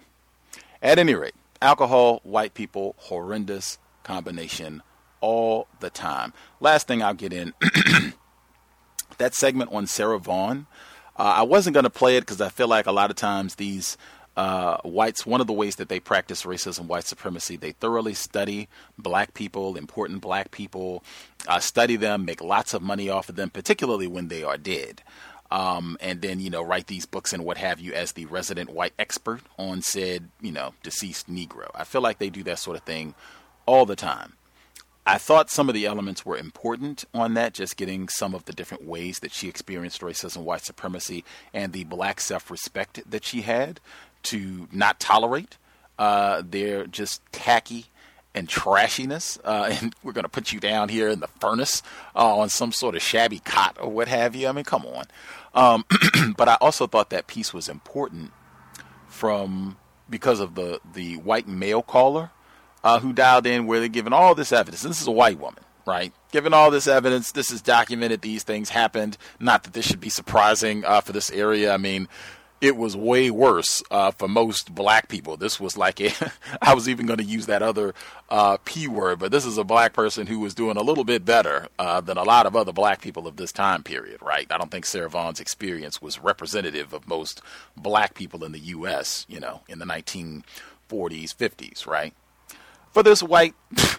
for this race soldier to call in, be like, "Oh man, I don't want to, I don't want to hear all this about, you know, she had racism and racism was a problem. Everybody loved her. Standard operating procedures. Like you have to have at least one white person if it's going to be some sort of public forum where there's even maybe a little slight bit of accurate information about racism, white supremacy uh, being discussed. You have to have at least one individual classified as white on their job to say, oh, no, no, no, no. I dispute that. That is not the case. You all are making this up. That is nonsense. We do not want and we want the conversation to sound like get that black guy from Seattle back in here. That was get him back. What are you talking about? She was a victim and all this. That is hogwash. Get back up. Talk about those racist black people again. I will conclude there. Uh, if I could request, if you could take five minutes to share whatever thoughts, insight you have, suggestions. That way, everybody has an opportunity to share. Once everybody speaks uh, it gets there one time in. If you have uh, other comments or questions uh, that you want to share, you know, we should have ample time uh, for that after everyone has spoke their first time. Uh, also, uh, if I could make a request, we could not use metaphors uh, for the compensatory call-in that is exclusive to this broadcast. I don't ask that any other time. if we could not use metaphors, it's been my experience, or it is my conclusion racists, one of the ways that they pla- practice racism uh, is by using analogies, similes, comparisons between uh, separate things that are not equal. Uh, they do this sort of thing all the time, and it just produces rampant confusion. Non white people, we are still learning. We are very confused. You can put Gus T. Renegade. I am highly confused, still learning. But in our confusion, sometimes we will employ metaphors uh, to convey our thoughts, uh, hoping that that you know accurately promotes our mes- message.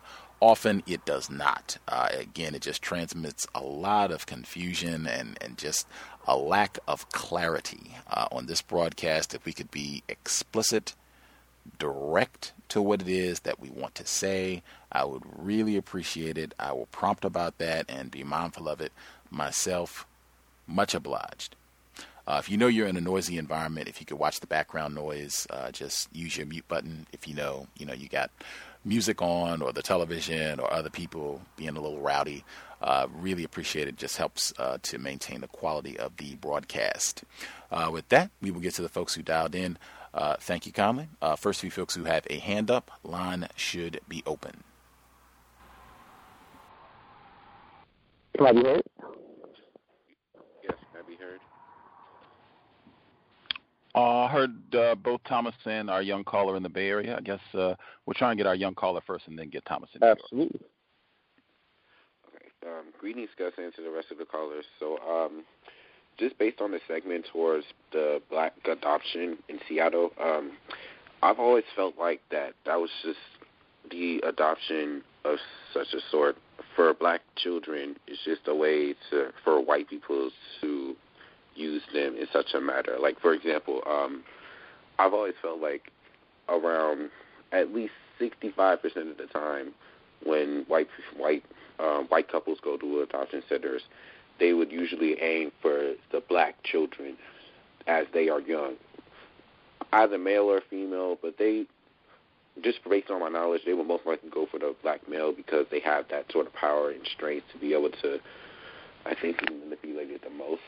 And and I feel like with this power to be able to, for white people to be able to adopt black children, I feel like it just connects in in such a way back to slavery, just in terms of being able to manipulate a black person into thinking that white is always right, just by doing that, just by being sweet to them, thinking that they thinking that the white people actually love them when they actually despite them and don't want to be around them.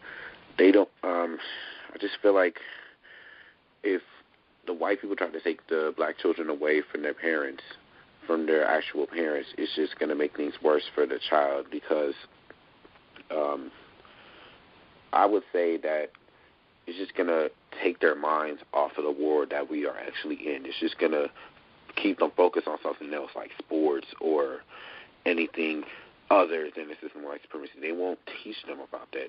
They'll, if anything, they'll like get on the border of it, just explain what racism, some racism is in the most vague way. And it's just, I just feel like that. I wouldn't say it's a problem. I just feel like it's something that should be noticed, at least in the United States. I don't know how it goes globally, but nationwide, this is a thing that goes on, especially in Seattle, like you, like you specifically stated. And yeah, that's how I feel towards the adoption of black children by white couples. And um, just based on another one of the um, segments, let's see. Um, oh, yeah. So um, based on another one of the segments, oh, towards the um, the the very last segment, um, where the black where I think someone shot a cop. I think if I'm correct, but um, someone shot a cop, a police officer. Uh, I think they handled a weapon just because it was a protest based on somebody, a black person who was shot by a police officer. Um, if I'm correct, I think this person was a suspect before evidence was even put out, like just something like that. And I just feel like in that in that sense, um, that's a problem right there too, because according to the media, people are going to care more about the fact that cops are being shot instead of the fact that, that cops are shooting black people.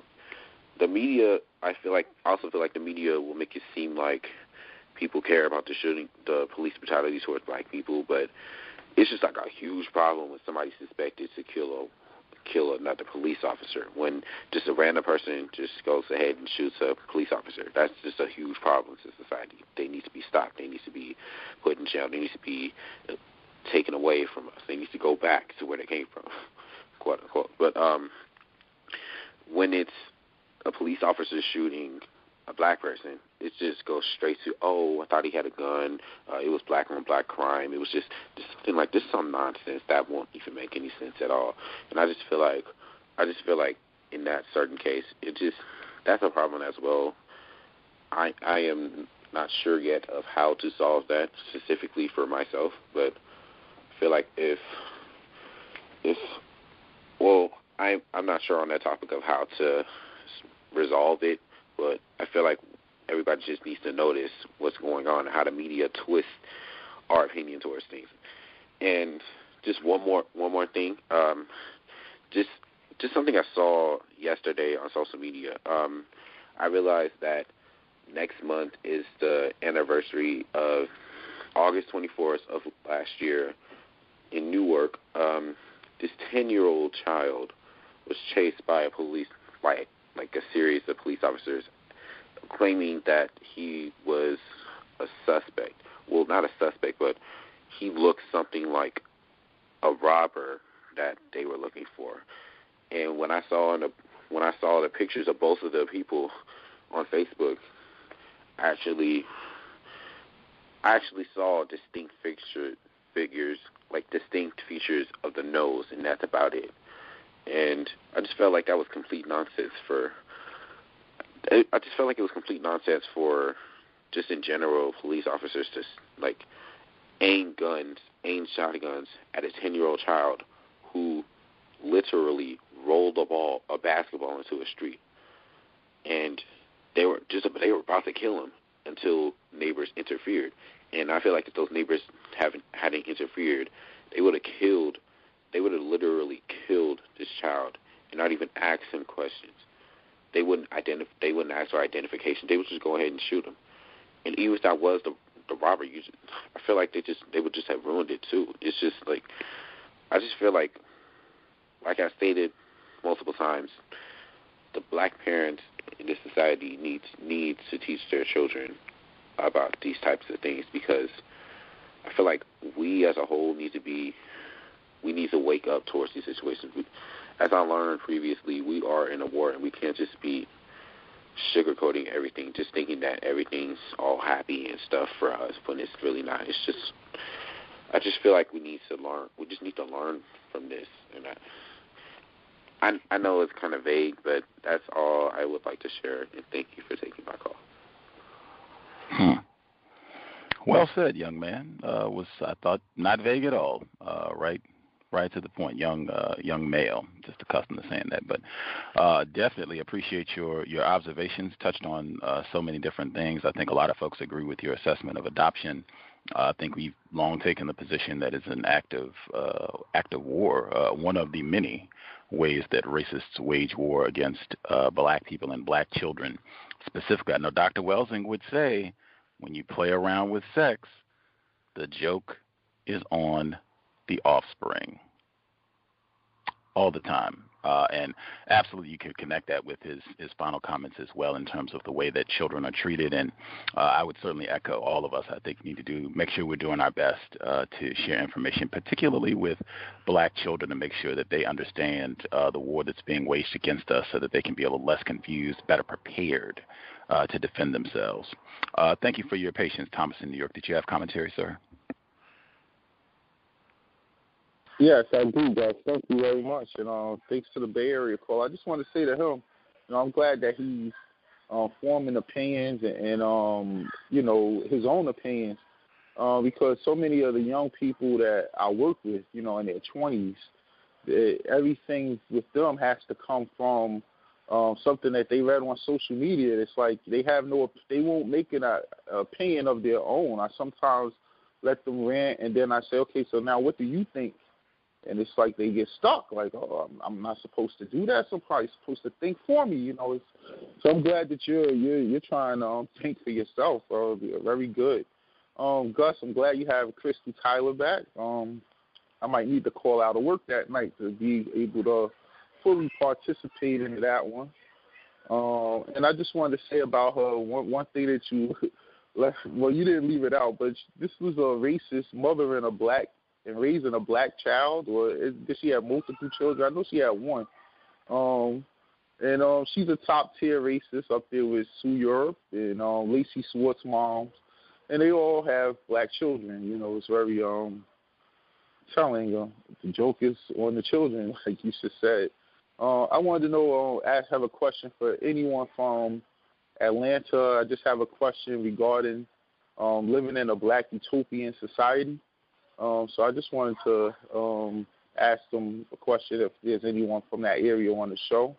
Um, one of the clips you played, it was funny because I had wrote this down, and it was sort of expounded upon on one of your clips It's about the white opiate addiction, and um, as you know, uh, in New Jersey, the governor, um, Chris Christie, um, aka Humpty Dumpty. Now he um, he's going to be in charge of the opium drug problem in America. He's going to be leaving office, I guess, uh, after this election. So they on New Jersey 12, which is a New Jersey's version of, I guess, New York 1.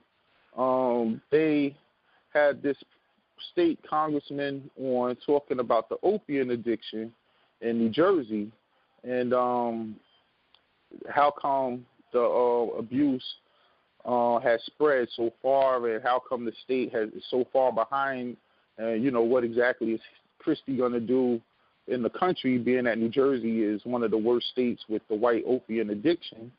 And uh, this guy said, well, you know, the the problem is is that um, it got out of control because we thought that the opium addiction was just going to stay in the inner cities. We never thought it was going to leave the inner cities.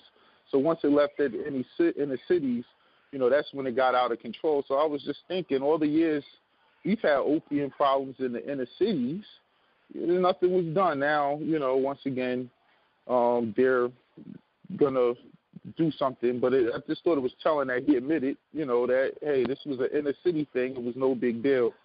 Um, and I think we all need to invest in fentanyl stocks. Um, you know, let's get as many of these people out of here as possible. Um, Sarah Warren, that was a very good clip um, that you played about her. And that last call, I had wrote that down too. I mean, just coming in to um, do what white people do. Um, Jay Z uh, has the Anti Defamation League after him because of a comment he made on Jewish people owning property, which I thought was very interesting. Um, the black farmers seem to be under attack worldwide, not just here. And um, this was in recent times. This wasn't like something we could say was in 19 whatever. I mean, this was under George Bush, our two so-called black presidents. I mean, and this guy was denied loans and, and going put through all this, and still in court today, and nothing's being done about it. He's out of his house. I mean, it's just terrible. Um, um, the the black guy who was very confused um, that white woman who was interviewing, who seemed like she knew him and grew up with him, it's she let him dress up like a Klansman. I don't care how white people ain't ignorant.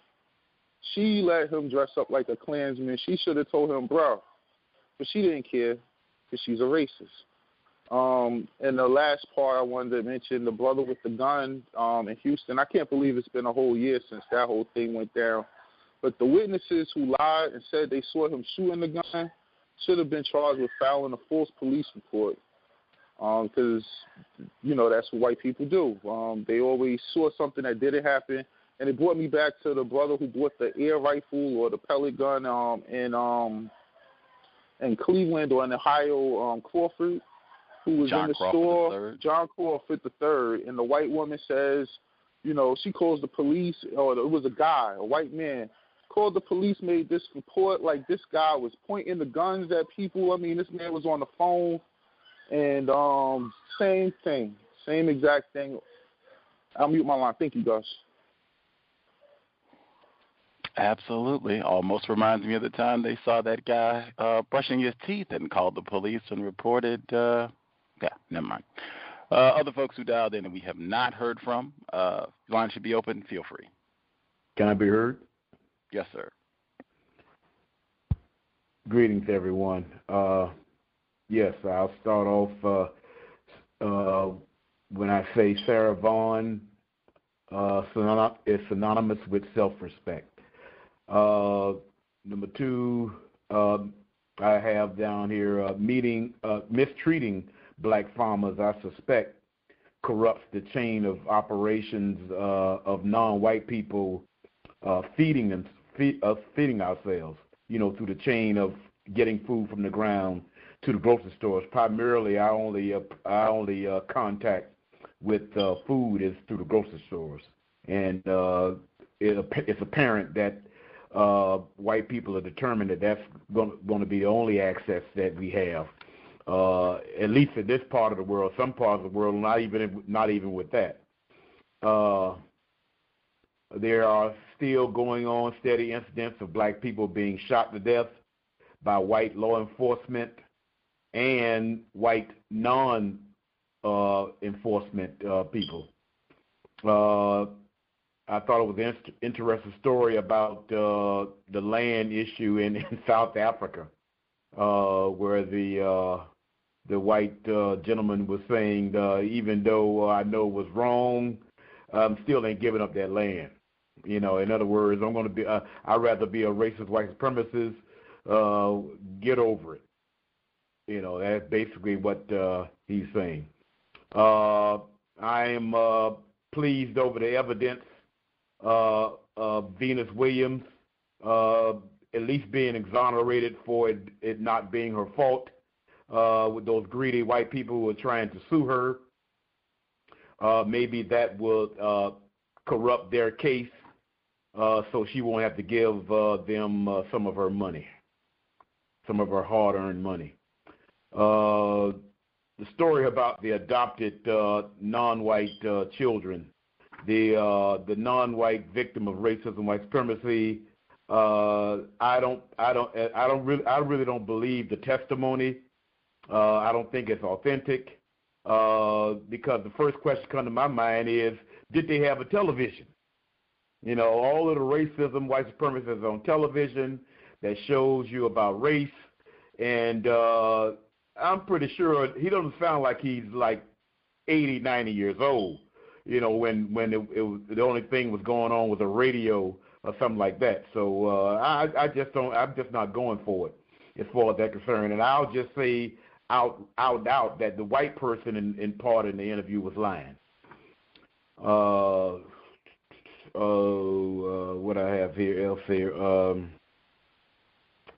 uh, the person seemed to, yeah, he seemed to be in denial. He seemed to be in denial. I have that down here of a lot of things, uh, and uh, I agree with your your assessment. Uh, with the, I, I heard that with the white the white uh, uh, person, I suspect was practicing racism, talking about uh, talking about uh, with with uh, Miss Vaughan that uh, I love her music, but uh, all of that stuff about racism was around. It's always the white person, like I say, it's always the white person that's like that, that'll, that'll, that'll bring that out, bring that lie out like that.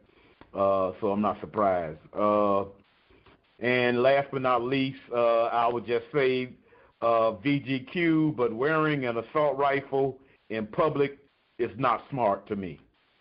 Uh, but VGQ to the uh, victim who uh, uh, did it, and I think he said he would do it again. Uh, VGQ, and that's all I have. Thank you. Right on, retired firefighter. Uh, other folks that we uh, have not heard from who have a hand up, uh, line should be open. Feel free. Can I be heard? Greetings. Uh, I heard both of you. Go ahead, caller. Okay, thanks a lot. Uh, Greetings to uh, you, Gus, and greetings to all the callers and listeners. Uh, two things I just want to uh, uh comment on in regards to the uh, recordings. Um, I know the the male non-white adoptee who talked about his experience in Seattle. Um, I think somebody touched on it earlier about how it's important, not just uh, you know, not just adopted uh, black people with white, you know, with white parents, but just all of us have to teach our children about racism because uh, you get this confusion here, and more so, uh, I think his confusion was more intentional than anything. Uh, they basically tried to uh, just, you know, make him believe that there was a world where uh, either racism didn't exist or racism isn't that bad. So, but I know with uh, with us uh, black parents, we have to, uh, you know, we're we're still learning. So we're still a little bit, you know, little, we're still in the process of uh, learning ourselves about the system of racism, and white supremacy. So it's very important to, you know, teach our children at an early age uh, so they won't be as confused as, you know, just say us uh, as a people uh, as we're growing up. Um, the farmer, uh, the black farmer, or the farmer in South Africa. Now that was an interesting piece because I, you know, it that right there encompasses the system of white supremacy uh, as I, you know, as I see it, because you know, and, and this has been repeated many times before about how white people are not ignorant about racism. Uh, they know our history, and it's like he didn't even care. And it also goes to show you that this is not racism is not something that white people are going to end. We are going to have to end it. And we're going to have to do something to force them to end it because white people will not stop being racist. So, you know, it, it is the job of non-white people to uh, to replace this uh, system with the system of justice. So th- it was a perfect example of why uh, white people are not going to stop being racist. I mean, the guy basically just said, "I know it's wrong. I know we took we took their land, but I don't care because I got it and we got all the power." So, uh, you know, I, it's just yeah, like I said, white people are not going to end racism. So uh, that's all I have for now in my life. Appreciate that. Uh, the other caller who chimed in? Uh, greetings. Can I be heard? Yes, sir. Yes, uh, greetings, Gus. Uh, greetings to the callers and listeners. Jay out of New York. Um, just giving a call to make a couple of comments on the clips. Uh, great clips, by the way, Gus. Sorry I wasn't able to send in anything this week. Um, the continued terrorism um, in reference to that farmer uh, from these uh, white suspected racists uh, that are debilitating, smothering, and not supporting the non-white black businesses. Um, it just seems to be a continual theme that continues to get worse from what I'm seeing. Um, the one thing that I got from the clip is here a family lost their farm, um, which also was their place of residence just trying to operate a business to sustain themselves. The reporter doesn't even mention the fact that, you know, here his wife is sick, seemed like she, you know, was going through a very difficult time, but now they're homeless. But the reporter stresses the fact that the sheriff took the dogs that the farmer owned since they were puppies. And that seemed to be like a big thing, not mentioning anything about the homeless position that they're in right now and everything that happened um, just kind of strikes me as, you know, kind of what they do. But but I kind of that that stood out to me at the end. I agree with the firefighter um, in reference to the grocery stores and and also trying to siphon out that um, connection to black farmers. Um, I did notice I was in Camden, New Jersey, two weeks ago. One of the larger grocery chains in the Camden, New Jersey area that services heavily melanated population in that area has like a police station within the grocery store. First time I've ever seen anything like this. It's like a little mobile police station, but it's it's there. It's not something that they kind of take in. I can't. I shouldn't even say mobile. It's actually like within the grocery store. Um, that actually got my brain thinking in terms of what's to come next, because I've never seen anything like this in any of the areas that are dominated um, you know, by the suspected uh, racist white individuals kind of throughout the New Jersey or even New York areas. So, so I'm kind of keeping an eye on that. I'm going to probably do a little bit of research on that too. Um, I did read an article in the WashingtonWeekly.com uh, that spoke about the decline of black businesses in the last 20 to 40 years.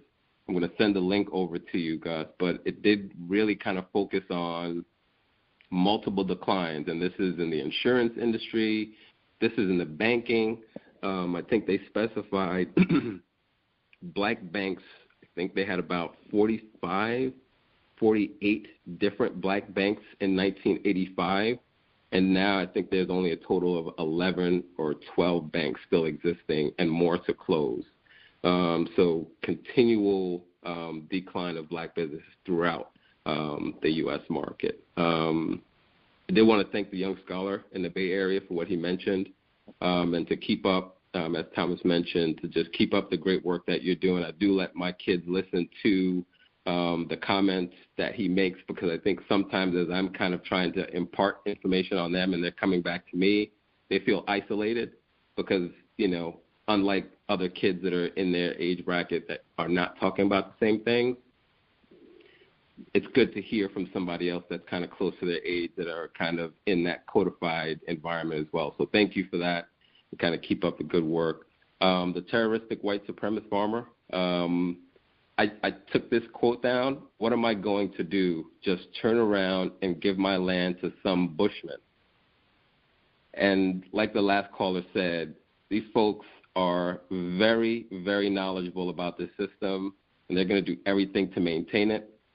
I wanted to point out that the ex- excavation that they did, um, I'm pretty sure that there was a lot of money made from that excavation, and he's continuing to make money from it. And because he said that the land was his, pretty sure all the profits are going back to him, while other people are the the melanated individuals, the indigenous people, are just happy to be kind of finding out that, of course, that they're the original inhabitants of that land, but the money is still going back to this terroristic individual in that area. Um, I'll kind of pause for now and uh, let somebody else come in, and I'll kind of mention the other pieces that I have later. Thanks for time. Bye.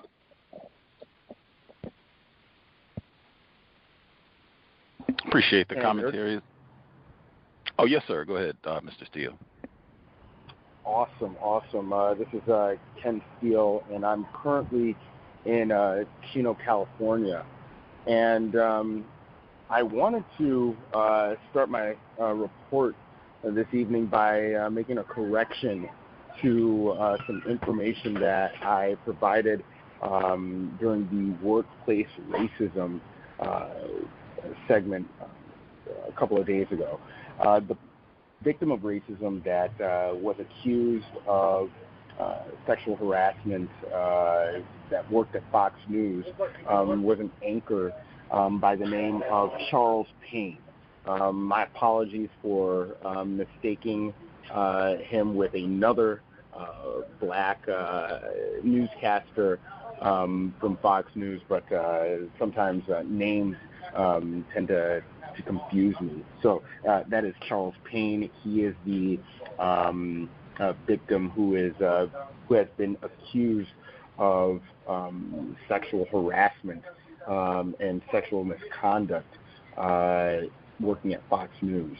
Uh, what I wanted to um, report on this week um, is uh, I know it was touched upon um, earlier um, by Gus, but uh, there was a victim of racism that was recently um, beaten to death in Greece. Uh, his name was Bakari Henderson. And if you go to his uh, Facebook page, I believe that uh, Facebook has um, deactivated it or uh, put him on the um, not active list, so you can't uh, go ahead and uh, friend him. It actually says uh, now remembering Bakari Henderson. I'm on his page right now, and uh, if you go on Bakari Henderson's page, you'll notice that uh, in all of the pictures that are visible, he seems to be surrounded by um, suspected racists in every single one of these photos. Uh, um, that includes other people. Um, he's frequently um, pictured uh, beside uh, suspected white supremacist females as well. I did a little bit of research on him, and I found out that he was also a member of a Greek fraternal organization, but this was a white Greek fraternal organization, and he was also um, uh, he was also uh, said to be in Greece at the time um, with the aspirations of starting a business. He was a um, a business student uh, at um, uh, the University of Arizona. Uh, so, you know, I wanted to say I was doing my research on this guy, and um, man, I I felt uh, I felt really bad because um, I'll admit that I could have easily been uh, this person at one point in my life. Um, you know, in my more confused days uh, in college, uh, I was uh, a heavy drinker, um, and it wasn't uh, something that uh, I decided to do um, on my own volition. This was definitely um, a mode of behavior that I had picked up from uh, hanging out with um, suspected racists. When I was a younger, it was easy for me to look at um, suspected race because of the fact that I was raised in a in a small rural community. It was easy for me to see these suspected racists as people that you could easily just ignore and avoid. But um, when I got to the college level, um, you know, they just had so much money and they were doing so much better than me that, you know, they convinced me to engage in a lot of behaviors that I otherwise wouldn't do. Um, I suspect that um, Bakari Henderson um, was convinced by his class, or by his uh, frat brothers and uh, by the suspected racists that were surrounding him um, to go on this trip um, I'm sure that he was um, uh, he was encouraged by them to um, be um, extremely familiar with them while under the influence of alcohol. And I'm sure that uh, some of his buddies even witnessed uh, him being killed and did not do anything to intervene. And all of these things are um, occurrences that um, I've had similar experiences with. And um, you know, I just want to say uh, it's it's imperative that we teach younger victims of racism that yes, racism is real. Yes, it is happening right now. Yes, there are people that are doing it, and yeah, your uh, your so-called white friends um, are oftentimes going to be the catalyst for the extreme incidences of racism to be exercised upon you. And uh, that's exactly what happened uh, with uh, Bakari, and it's happened to me in the past. I've been assaulted, beaten up, um, and uh, hospitalized by suspected racists. Uh, you know, after uh, a night of drinking at one point in my life, and you know, after that incident, uh, I had a concussion that lasted for about a month. I still uh, am not. Um, I still can feel that I'm not 100%. And this happened over five years ago, and um, and yeah, uh, all of that could have been avoided on my part um, had I known uh, better uh, than to you know cavort with suspected racists and to uh, engage in their uh, you know alcohol fueled endeavors. So um, I, you know, I really, really would implore all of us to um, make a point to communicate to young people um, just how real the threat of racism, white supremacy is, just how real the threat is, even with the people that uh, have identified themselves as uh, our buddies or our friends, and um, and yeah, we we we got to reach people at a younger age because uh, this stuff doesn't start doesn't start in college. This starts in the formative years, and um, man, it's just so hard to see somebody go out like this. Um, you know, rest in peace and rest in power to Bakari Henderson. Uh, sorry uh, that it had to be you. Um, I hope other people can learn from some of the mistakes that were made that led to your untimely demise. Thank you so much. Well said, Mr. Steele. Very important. Uh, hopefully, uh, as you said, people can, you know, learn something from this tragedy, uh, and especially him being so young. I think he had just graduated, if I'm not uh, mistaken, from the University of Arizona. But um, absolutely, um, and particularly sharing, you know, personally, I think a whole lot of us listening on this call right now, uh, or folks listening to the archives, people who have spoke, people who are you know going to share something this evening, uh, can say, "Oh yeah, I was there when I was confused about racism, white supremacy, and hanging out. Had my white pals, my white buddies. Didn't think they would ever, you know, do anything to me." And uh, it easily could have been us. Uh, I know a lot of folks uh, have talked about that uh, down through the years. So yeah, we just try and do better uh, as we know more, learn more, uh, and try and share that information with others, especially young people. He was 23, especially young people, and unfortunately, uh, morbid reminder. I just watched this morning. I kid you not. I turned on Little Boxes to watch. I've mentioned it before. I think the film is hilarious. We've talked about it. I turned it on to watch a segment of it as I was nodding off very early this morning. I get up, I go to look at the news. Nelsan Ellis dies at the age of 39 today. Uh, from heart complications, if I'm remembering the report correctly. Nelsan Ellis, he was the black male of people who saw True Blood on HBO. Uh, he was the gay cook.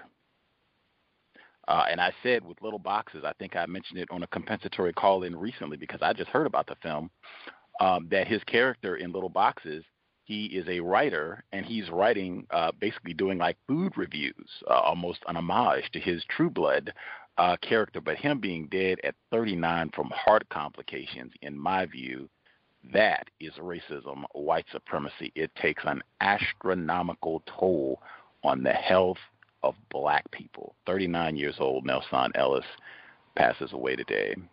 Uh, other folks that we've not heard from as well.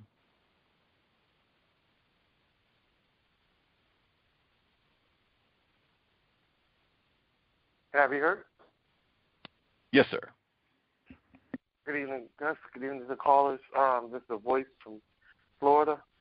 Um, yeah, I heard that same thing too, and it really shocked me because he, was young and he was becoming to, he was in the becomings of being one of my favorite actors, and um, yeah, I was just shocked when I saw the news, and it just, it just, to me, first thing I just thought of was like, through all the terroristic uh, um, treatment that he's probably dealt with. I mean, he's been on the set for True Blood for a while, and just to be around them so much and to deal with so many different angles of it, and then a medical apartheid, just a combination of everything at hand. Um, it was just sad. It was just a sad, sad, sad moment for me. Um, I also wanted to talk about the Neely Fuller. Neely Fuller, the clip you played, um, I think is very important um, I don't know if people overlook that statement, but when he said that in order for anything else to be solved, you have to solve racism. If you don't solve racism first, then everything you're fighting for, it, it's just not going to be successful. And when he said that, I started thinking about, you know, when you have uh, victims of white supremacy um, that are out here fighting for gay liberated rights, um, and you are fighting for equality to be a homosexual person in society, but yet when you go inside your own realms of your own L- LGBT community, you're still facing racism. I seen an article that had um, there were club owners that said they only wanted white gays only. So you're fighting for a community that is not even fighting for you. They're just using you to fight for their agenda, but once they get their agenda accomplished, then you're still on the outs of still racism. Um, the feminists, same way. With the black feminists, I I don't see none of them they never attack any of the the main white terroristic suspected supremacists out here. It's always black feminists teaming up with white supremacists for their agendas. You, I don't see any of them. Um, I had went on Twitter and there was a there was a famous white um, feminist that was on there. I asked her. I said, "Hey, um, Blac Chyna, she's been raked through the coals in the media. Where's where's the feminist? Where's the Where's the white feminist? Where's the black feminist? You got this white guy who puts up her nude pictures on um, social media. And what I'm waiting for, because I find it very interesting, and what I'm waiting for is that the revenge porn um, law in California states that if you pose any revenge porn on, on a mate, that you're likely liable to seek jail time, to see jail time. So I'm wondering, I'm waiting to see if he'll get his fair share of jail time or any type of uh, of any type of punishment. But I, you know, you can only wait and assume for that. You know, it's just it's something that you just know it's a long shot for it to happen, or you see it happening. But just to see how that plays out, I'm just wondering about that. Uh, the NRA, same thing with Philando Castile. Uh, they fight for everybody. Hey, we're gun owners. You're part of our organization. We have to fight against people that's not out here trying to um, ban guns. But when it comes down to Philando Castile, NRA just backed out. They they don't have nothing to say. Um, with the confused victim of racism, as I was listening to him, he said he um, the part where he was being chased or you know followed by the truck of these suspected racists, and um, they were yelling out the N word towards him, and he says, "Oh, you know, I did it a couple times, but I ended up finding another route that was longer, and I took that instead. But I really didn't have a problem with that, and I don't see it as a problem. And I'm like, I'm in my head like, oh my gosh, like there's, it's so real because there's a lot of of of victims that are confused like that, and they don't understand when you're dealing with when you understand terroristic white supremacy, you they go from different levels. It'll start off saying the N word, but I guarantee you, if he kept making that same route routine with that mind frame that it was just the N word and I would bypass it as nothing bad, I guarantee you, after his fifth ride, they would have started throwing stones. If he would have kept going and avoided that, it would have been probably chasing him with a knife or somebody would have end up grabbing a gun, their dad's gun, and it would have escalated because that's what happened. They escalate their violence if you they see that it start you're you're resistant to it, and it just gets to another level. So as as victims, you cannot take things like that lightly. You have to take it seriously. Um, I did want to say, I say I say to everybody out there in Chicago, um, like I, you know, I was telling everybody, and I know Gus says it all the time. Um, when you got to be codified about your ways of going around and how you maneuver. Um, I remember before the holiday came, I told you guys that I'm very codified when it comes to. There's two days I don't leave my house. I don't leave my house on Fourth of July, and I don't leave my house on New Year's Eve. You cannot decipher the, the difference between fireworks and gunshots. And now in this, where the elevation of terrorism is just, just, uh, just shot up, where I just felt like it was just a, a purge in time for people to go out there and really, you know, go after killing blacks. And when I heard Chicago, seconds. oh, 30 seconds. When I heard Chicago said uh, 100 killings and 14 getting shot, it brought me back to the five um, the five officers that got probation for killing black people during Katrina. So I think that the in Chicago during that time, all of that is not gang related. I think white people were out there shooting and killing blacks, and I'll mute my line and I'll call back later. That's all I have to say. Thanks. Appreciate that. Appreciate that. I know uh, Pam, who's spoken with us before, she's a uh, Chicago uh, resident, uh, Chicago native even. Uh, I think she's given a similar opinion repeatedly uh, when they give those grisly numbers about the number of black uh, people who've died uh, in Chicago over a given time period, and saying she does not think all of that is just you know what they call gang related and black on black crime and all that. She thinks that that is absolutely uh, absolutely uh, coordinated uh, white violence, uh, and they just come in and kill black people or do whatever they want, and then just blame it on black people. She and other people have postulated a similar theory as well. It's not just Pam and, and the call that you just heard from. Uh, other folks that we've not heard from at all, uh, the number again, uh, 641 715 3640, the code 564 943 pound. Press star 6 if you would like to participate. Other folks we've not heard from at all, if you had a hand up, feel free. Can I be heard? Yes, sir. Yes, sir. Uh, greetings to you, the host, the callers, and the listeners. This is Mhandi C.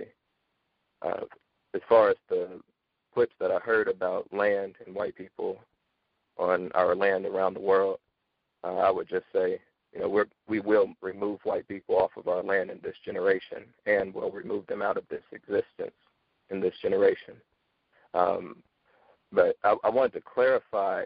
I know I keep talking about the term white, but I, I think it's important. So if you don't mind, I, I do want to just clarify what I've been saying. Um, so I choose to identify the core group of white people as ice albinos. That's just what I've chosen. Um, I'm not saying that the terminology system of white supremacy is problematic. I think that terminology is descriptive and it's accurate. Accurate. That's what I'm saying. Yeah, and uh, but the term white is not descriptive enough, not in my view. Uh, again, the the Moors classified as free white persons in certain documents, um, and but they don't have what we would call white power. Um, and also, like I, I went on um, on a couple dates with the darkest lady that I've ever seen, um, a very beautiful lady from South Sudan. Uh, she had two white American parents. Um, uh, she's but she came here uh, to America from Egypt, and just by coming here from America uh, to America from Egypt, I believe she would be able to be classified as white on the census. So you know, it's it's just that that confusion is is my my situation, and um, and also uh, when I had mentioned about the class that I had went to the Pan African Studies class, the white ice albino female in the Pan African Studies class was comfortable with the black students suggesting counter violence against whites to end white supremacy. But when I said she should stop being white, she concluded that she would have to kill herself. She said she would have to kill herself.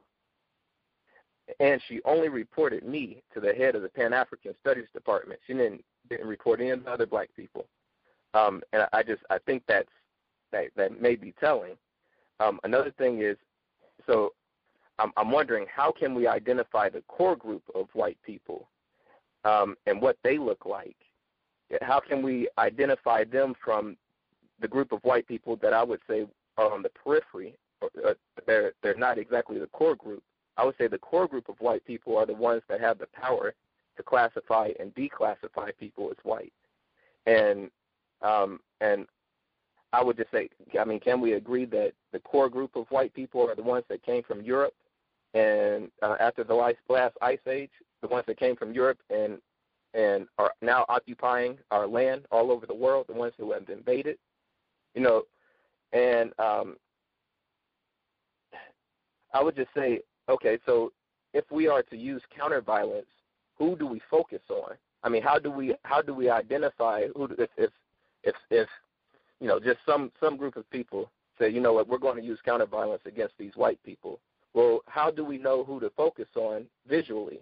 Because I, I'm I, I really think these white people are using using the visuals, their their visual perception to identify who they're going to classify as white, and I, I think that we can pick up on, you know, even even more, uh, even more in depth how they're classifying um, each other. You know, um, what and, and also um, so um, of the people who share these genetic and phenotypic characteristics, especially in terms of coloration, perhaps the last or two last types are what may be considered the core group of white people who have the most white power. And then I compiled a list of people in what I think is the order of coloration or, or some coloration. So um, there's Robert Mugabe, who probably wouldn't be classified as white, Wesley Snipes, Chris Rock, Barack Obama, George Zimmerman, and Howard Stern and Anderson Cooper. I would say Anderson Cooper may be may be the phenotypic, the coloration that is is is the most white, is the one that has the most white power. Then Howard Stern might be also, but Howard Stern I think is classified as a Jew, and then by some people who classify as white, he's sometimes white, sometimes he's not. Um, and then the, the last thing I just I would say is I have concluded that these ice albinos, these white people, are currently stuck in this existence by their survival instinct. And we need to help them leave this existence. We must grant them this necessity. I think it's very, very important. Uh, thank you. Appreciate it. Appreciate it. Uh, if we have other folks, thanks for the clarification. Uh, if we have other folks uh, who have not shared at all, please do not wait until the last minute. 641 715 3640, decode 564 943 pound. Press star 6 if you would like to participate. Star 6 1 if you want to get through the process. Star 6 1. Uh, I think Noel Ignatiev one of our uh, guests from way back, like way, way back, 2009. I think that was uh, the main part of his uh, stance, quote unquote, race traitor. I think that used to be his website. Sometimes it works, sometimes it does not if you want to visit the website, but that was kind of his core theme. White people need to stop being white. I think he even talked about that. Uh, when he was a guest on the program, you can go back in the archives. 2000, summer of 2009. It's been seven years, eight years, excuse me. It's been eight years uh, since he was on the pro. In fact, he was on the program the day of Michael Jackson's funeral. I think those events were simultaneous. Anyone that we've missed completely, uh, folks who dialed in with a hand up that we have not heard from at all. Can I be heard? Yes, sir. Uh, yes, thank you very much, sir. Greetings to Gus, the host, the listeners and callers. Um, the the first start out uh, with the gentleman that just spoke. Um, a lot of the questions he was asking is very thought provoking. Uh, I will have to think on those um, uh, just to come up with what my response would be to give an accurate response. But uh, as far as the audio segment, I think it was the uh, part where I think it was a, a famous singer, a musician from uh, back in the day. That caller that called up, I guess he said he was like 80 or 85 or something. And you know, like as as what was said before, just a constant uh, denial that racism wasn't a problem then and now. Um, you know, saying, well, I don't care if they're black, purple, or polka dot green or whatever um, imaginary colors he came up with. You know, it was very interesting how they can just how they can just constantly deny that that existed. Um, and then one part of it where it was interesting how they said uh, somebody was describing, I guess, some kind of image, talking about her jawline or something like that, or the shape of her chin, uh, going in descriptive detail about how they thought that she was uh, uh, beautiful or something, and how the beauty standard was uh, blonde-haired, blue-eyed white women, uh, and how quote unquote Americans. Okay, so that was way too abstract because back then they were very clear about who is white and who is non-white, or you know the term colored or Negro. So I don't know what what was meant by Americans. Uh, he should have just said uh, white people, or at least white Americans. Um, one last thing was, or two things was, I know uh, people have talked about the Confederate flag. There's another flag that I've been seeing down here uh, in Florida. Um, it's called. It says "Don't tread on me." It's a yellow flag and it's got like a snake on it or something. And something else I couldn't remember what it was, but I constantly see that flag along with the uh, red, white, and blue Confederate flag. And I mentioned that to go into this article or this report that's come up down here in Alachua County. Um, our NAACP uh, head president, uh, Evelyn Foxx, a victim of racism, she woke up to a to a Confederate flag in her front yard. I think it was uh, maybe like a little after Fourth of July. I think like Wednesday or Thursday. So she was saying how it, it hasn't only been that that, that has occurred, or that sense of racism. She said that she's been getting death threats, and she said the one that um, that made her report it to the police was she got a call at like 1:10 a.m., like one in the morning, and the guy was saying that you know we're going to kill your black ASS, and you know the, the uh, suspected um, race soldier said that he was uh, KKK or something like that, and you know she said she reported it to the police and the FBI. So um, I didn't I didn't notice that it was a report here locally. I had to look hourly to like Jacksonville or something. Uh, so other than that, that's pretty much all I have. And um, just wanted to know if has anybody heard of that "Don't Tread on Me" flag? It's a yellow flag, and that's that's all I have for now.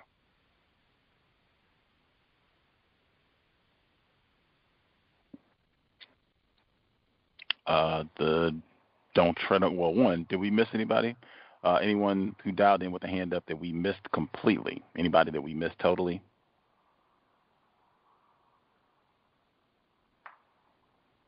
Do we, uh, Princess? Thank you for not waiting till the last five minutes. Good to hear from you. Uh, I was just getting off work, like literally. I just got out of work. Um, I heard the tail end of uh, the caller um, was talking about, I guess, the flag. Uh, I am uh, familiar with that flag because I see it a lot down here where I'm at in Central Florida. Um, I think I had shared a number of years ago uh, when um, I guess after Obama had gotten elect, elected, uh, I saw a lot of white people, a lot a lot of white males in particular, wearing the uh, shirt um, that had stated "Men have guns, slaves don't."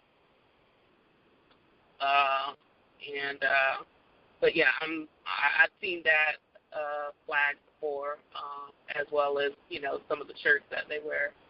Uh, but I also, if it's okay with Gus, I because it's it's real hard. It's been real hard for me to call on Thursdays for workplace racism. Is it all right if I can discuss a few things that have happened and offer some advice to one of the callers? Proceed. Always welcome. Okay. Well, uh, within the last uh, week, I haven't met with the uh, person for corporate uh, since our last meeting, uh, but there have been some, I guess you could say, immediate changes. Uh, the white uh, male that had been giving me a lot of problems here, uh, he was, uh, without any uh, explanation, he was made to leave, and so they located to him, located him to another store. But the thing about it was is that I had been, tra- you know, trying to get a transfer to another store completely out of the district, and they were basically trying to block me from that and offer me a, a position where I was just floating. In other words, I would basically be demoting myself to a lesser position and having to, you know, fight to get hours. So when that didn't uh, fall through, they brought in another assistant uh, store uh, manager at this location, and because uh, there had been changes in the pay scale, they're no longer on salary. So they needed to be able to boot out another hourly employee in order to, you know, take that assistant store manager into our store. So overall, uh, they, I guess they're doing things behind the scenes. I did find out that the uh, district manager that I have this complaint against, he visited the store this morning, and he does this a lot because I hardly ever get to see him in person while I'm there working. He either is there when I before I get into work or after I.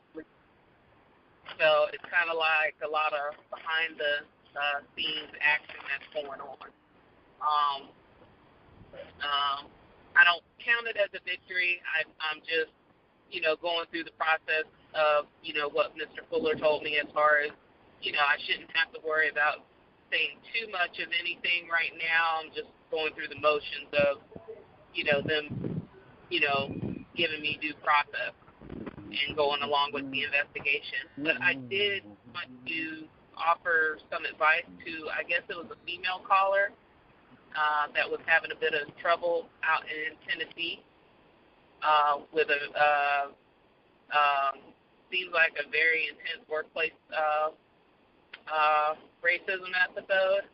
I would just say that you know when I was going through a lot of stuff uh, after I left Comcast a few years ago, or when I got fired and retaliated again, um, I would just offer her the advice of, or any any of us, like really, just because uh, it just sounded like uh, the whole time while she was talking, she she was really up under some serious stress, and I think that gets overlooked a lot we don't really understand the daily toll it is, and it's almost as if like I know she was listening to everybody's advice, uh, but I just hope everybody understands that having to go through that type of uh, uh, uh, you know retaliation and racism and stuff, it, it does take a mental and physical toll on you. The one thing I did start doing that really, really helped me out was I just start recording. And I know, like in the beginning, because I wasn't sure about how I was going to record or anything, uh, you know, I'm not worried about whether it's state laws and stuff like that, because even if I have to go and trans, you know, transfer information back to where I write it on pen and paper, at least I actually have a recording so that way, you know, if it's certain things or if you're able to get in position to record a particular act or a particular event, um, maybe that would be something that she would want to get into doing more. Um, so that way she doesn't have to worry about, uh, oh, I got to take a note here, or this, that, and other. Now it's like certain times a day when I know something is about to happen or uh, I want to capture a certain procedure not being followed, I'll whip out my phone because I'm allowed to have my phone being in management and just put on my recorder. And, you know, so that way, you know, she's not having to constantly uh, remind herself about taking notes. I mean, although still take your notes. I will also advise her do not take notes in front of them uh, that was a mistake I did in the beginning. Um, either when you're on break or when you're at home, you should take any notes or documentation. Do it in a, doing stuff like that in front of them uh, tends to get them upset even more.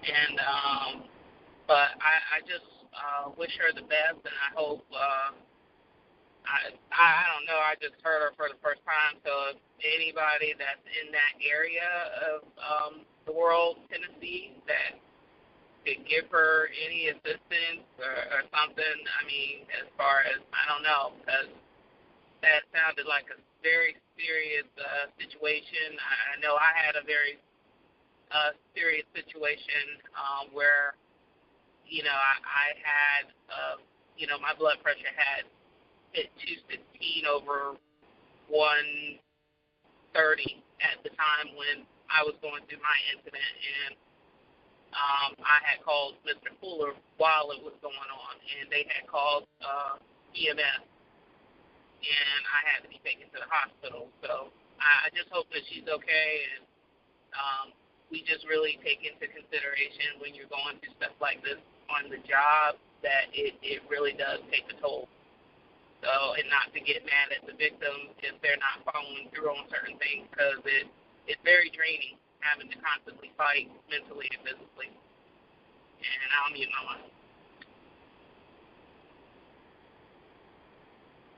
Thank you. Uh, thank you a lot, Princess, for reminding us of that. She was a first-time caller too. That was um, I think all of us uh, did not recognize her. It was our first time hearing from her because she had never called before. But uh, the caller, black female oh, okay. in Tennessee, where she was uh, she was saying that they had like slashed her tire and put a dent in her vehicle. Like she, I think she mentioned several different attacks, major attacks against, violent attacks against uh, her personal property uh, and I think poured uh, like oil on her tools and just you know constant uh, harassment. She said it had driven her blood pressure up, and uh, she was taking the stress out uh, on others, like her family and such, uh, at home. And she said this was in like a really small town uh, in Tennessee, and they have their own private security uh, at the plant, so they're not calling the police in this town when these uh, situations, these acts of terrorism were happening uh, they were just delegating to the local plant uh, security company security.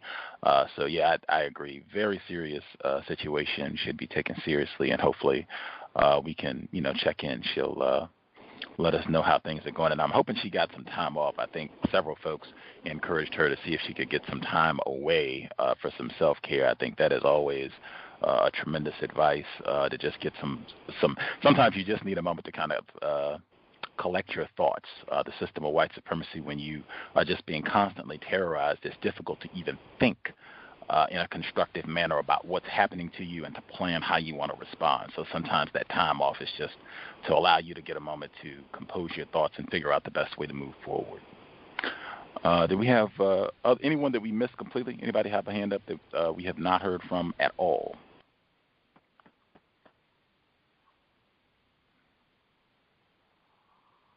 Okay, I will assume that we got we got everybody. We have less than uh, a half hour, so if anybody uh, has commentary, uh, something you think you want to share or ask about, uh, please do not wait uh, until the last minute. Go ahead and uh, get a hand up.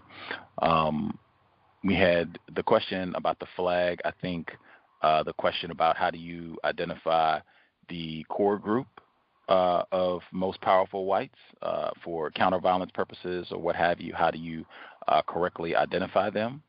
Uh, I think some might have even been another question that was posed, and I think even one other person said that they did have additional commentary. So if we got everybody, if folks have additional commentary, feel free. Uh, can, I, can I be heard? Uh, go ahead, retired firefighter. We'll just get everybody in the row. Yes, sir. I, I have some uh, additional information on the uh, "Don't Tread on Me" flag. If uh, you and everybody wanted to uh, hear some of it, proceed. Uh, yes, uh, it uh, it's pretty old. I've, I've heard about it before, but I never really didn't pay pay that much attention to it. But uh, it's it's pretty old. It goes back to the uh, uh, 1700s uh, when uh, uh, the two white factions and or gangsters were fighting against one another, and uh, the snake is symbolic because in the uh, the 13 uh, plantations, I mean uh, 13 colonies, uh, the uh, they uh, the snake was prevalent. The rattlesnake was prevalent in in those areas, uh, so it's used as a symbol of something deadly. Uh, and the idea is to don't tread on me and or don't step on me or I will harm you. Uh, it's used today uh, uh, also primarily by the uh, infamous Tea Party. So basically, the way I look at it, in short, uh, it's code, it's symbolic, symbolism and and, and code for uh, racist white people uh, just to uh, flaunt around and uh, and uh, show some symb- symbolic uh, uh, form of racism uh, that uh, sometimes they actually do act out. Not not sometimes, but uh, uh, most times act out uh, in different ways, and the flag just symbolizes that. That's basically what it is. Thank you. Uh, what, what, was what was what was the question? The other question? Uh, I think how to how would we go about identifying the most powerful uh, core whites who are responsible for doing the classifying and what have you? How, uh, how would uh, one go about identifying them? I think that was one of the questions posed. Well, when when uh, some, a, a yellow caution light comes on in my head when I hear the word core whites. Uh, I really don't know what that means. uh, uh, I you talking to a dumb uh, victim of racism. Uh, I just identify that uh, from the standpoint you either white or you're not white. And uh, if you're white, uh, you are probably practicing racism, uh, as far as I'm concerned. Uh, I uh, try to keep it simple. Uh, but uh, uh, anyway, that's just my thoughts on, on that. Thank you.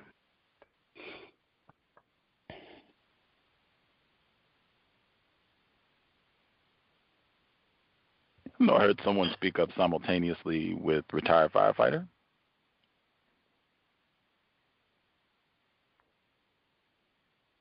Maybe they got this.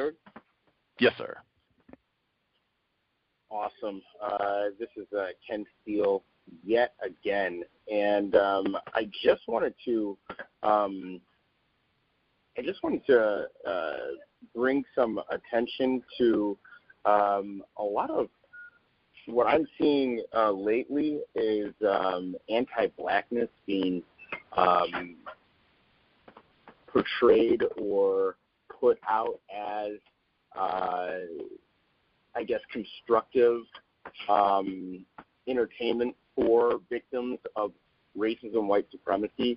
Uh, you know, I just want to caution um, the listeners um, that look, there are there seems to be a number of um, uh, media outlets that are being exploited by other victims, and they're uh, promoting a lot of these uh, anti-black images in the media. I, I believe there was a video game that was released, uh, a video game app that's uh, determinably um, anti-black, um, and it's being I guess, uh, portrayed as constructive. A lot of the people that I see that are promoting this game are also utilizing um, lines from um, Neely Fuller's work to uh, justify um, this content. And I just wanted to say that um, from what I can tell, it is 100% against everything that is uh, um, discussed and uh, suggested in the United Independent Compensatory Code. Um, what lines are they using specifically to uh, justify? What lines are they saying, hey, this this fits this part of Mr. Fuller's uh, code? Um, I heard I heard some people saying that uh, that this um, work was uh, it is constructive and it is uh, um, producing justice um, because it is going against um, uh, individual uh, victims of racism that uh, they classify to be um, a word that I believe is banned on this broadcast. So, uh, you know, they're also saying that uh, the person who created this uh, app is quote unquote um, boys with Neely Fuller and I hear this line a lot used by this crowd. Um, Neely Fuller is my boy, you know, um, or he is the homie. And, you know, it's, uh, you know, and then I hear the, the, you know, phrase code of conduct being associated with this. And um, I just believe that, uh, you know, there is just a serious misappropriation of uh, the teachings of Neely Fuller going on, and some of these people that are um, using um, these teachings are um, engaging in uh, what I've been able to determine um, are uh, is uh, anti-black activity, and they're using um, you know their uh, loose affiliation with Neely Fuller to uh, go ahead and justify this. And again, they're using lines like "produce justice" and "code of conduct."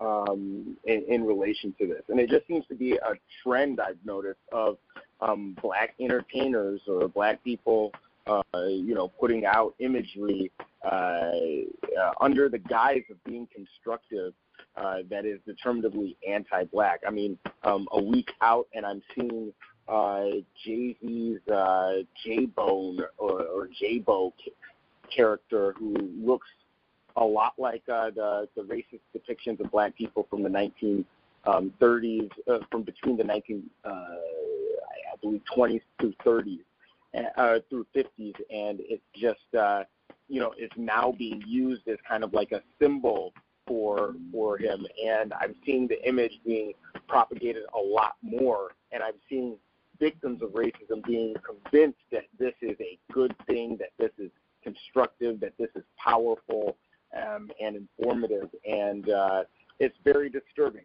And I, I fear that the same thing with these images and these phrases and these words is going to be done with uh, with what has been done with uh, the N word, where they've used us to kind of reintroduce uh, that into our um, societal lexicon, and they're using us as an excuse to now uh, have it in polite discussion, and uh, it's um, it's very disturbing. Oh, and one more thing: the uh, suspected white supremacist Bill Maher is uh, has uh, I guess um, um, gone after another group of uh, victims of racism uh, with his words, and uh, and again, black people were and black entertainers were used to make this course of behavior for Bill Maher um, socially acceptable.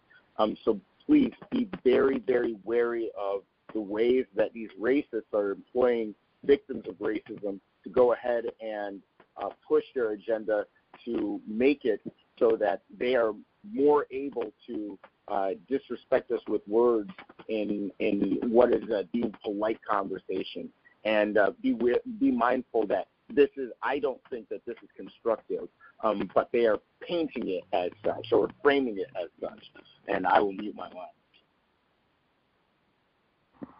No, one of Mr. Fuller's favorite uh, phrases. Uh, I think the phrase he probably says the most uh, for a reason. Follow the logic. Uh, and I think he says that one more than all the other phrases that he's known for saying, uh, because that one is most important. Uh, being able to think uh, and just make observa- observations and come to logical conclusions. Uh, so when you see any sort of content, uh, people might be saying, because racists do that a lot. Oh yeah, this is constructive. This is gonna end racism. All we need to do is legalize all drugs, and this will solve all of black people's problems forever. They do that sort of thing all the time, and you have to apply the same formula, use logic, and see. Now, do I really think this is going to help black people? This is, you know, really the type of thing that we need more of. This is going to help us solve our problems and take us where we need to go. Follow the logic. Other folks had uh, commentary, questions, uh, suggestions. They wanted to make sure we get in. We are, uh, guess we have less than 50. Uh, I think that was Thomason. Yes, Thomason, New York. Go ahead. Thank you, Gus. Um, I just wanted to first um, give you your acknowledgement. I've been um, binge reading your um, your Atlanta Black Stalwart, and it's um, absolutely great. And I just wanted to say um, you've been doing a great job writing. Um, I just wanted to acknowledge you for that. Um, and the, the, the, the piece you did on the Atlanta, Atlanta um, child murders and comparing it to the um, DC um, women being um, missing. Um, you know, I, I, well, I have brought me back to something else. I'll just send you an email. Um, well, I, as far as I feel about the snake flag, the yellow flag, I've been seeing it since the Tea Party started, and um, I've concluded that presently um, we live under the most racist flag in the world, the American flag. So all other flags don't really matter as long as we still have to stand up and pledge to that. You know, they force our kids to do it in school, etc. Then, um, you know, what else? I mean, what does a yellow? The American flag is everywhere. It's everywhere, and we were slaves under that flag. We was um emancipated under that flag and still treated like um, second class citizens to this day under that flag. So, you know, I mean, what does it, what does the yellow flag really matter as long as we are forced to um, have allegiance to this American flag? Um, you know, the Ken Steele story, it made me so um, happy that when I was very young, around eight or nine, I had terrible experience with white people um, at a, at a camp, and um, therefore I never liked them, and I always felt like they didn't like me. So I never would have, you know, never been in a situation like that. But to hear his story about what, you know, hanging out with white people, and I mean, just terrible. Um, I just wanted to make a comment on the shootings. Um, someone spoke about the shootings in Chicago, and um, you know, here in um, I work at the hospital. We had ten in two days um, that weekend. It's been quite a few shootings, um, but these um young boys come to the hospital, they're shot. Um, they want to Instagram it. You know, they they want to act like they survived something. Um, they want to threaten the people who shot them. And um, you know, one thing I could say coming from the '90s, uh, nine times out of ten, when people got shot, they knew exactly who shot them.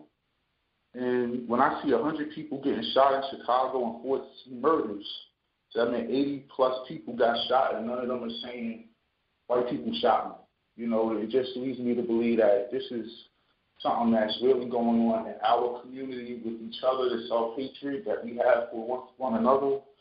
Um, I mean, I, I from what I see, these kids know exactly who shot them. I mean, they they threatening them. You know, wait until I get out of here. Um, their cell phones is being used as evidence to arrest the people who did it. I mean, it's it's it's um I just don't don't know um if if there's really um black people. I think that we have to take ownership to this ourselves, you know, as as black people, as black adults who live in these cities. I mean, we need to somehow organize or, or try to figure out a way because these young kids think it's a game. It's not even um the consequences aren't even real to them until it happens, you know. And um, even when it happens, they it, it's just something they want to post. I mean, it's not. I don't know. I just find it real hard to believe that a hundred something people got shot, and none of them are saying that yeah, the, the person that shot them was white, you know. And I mean my line.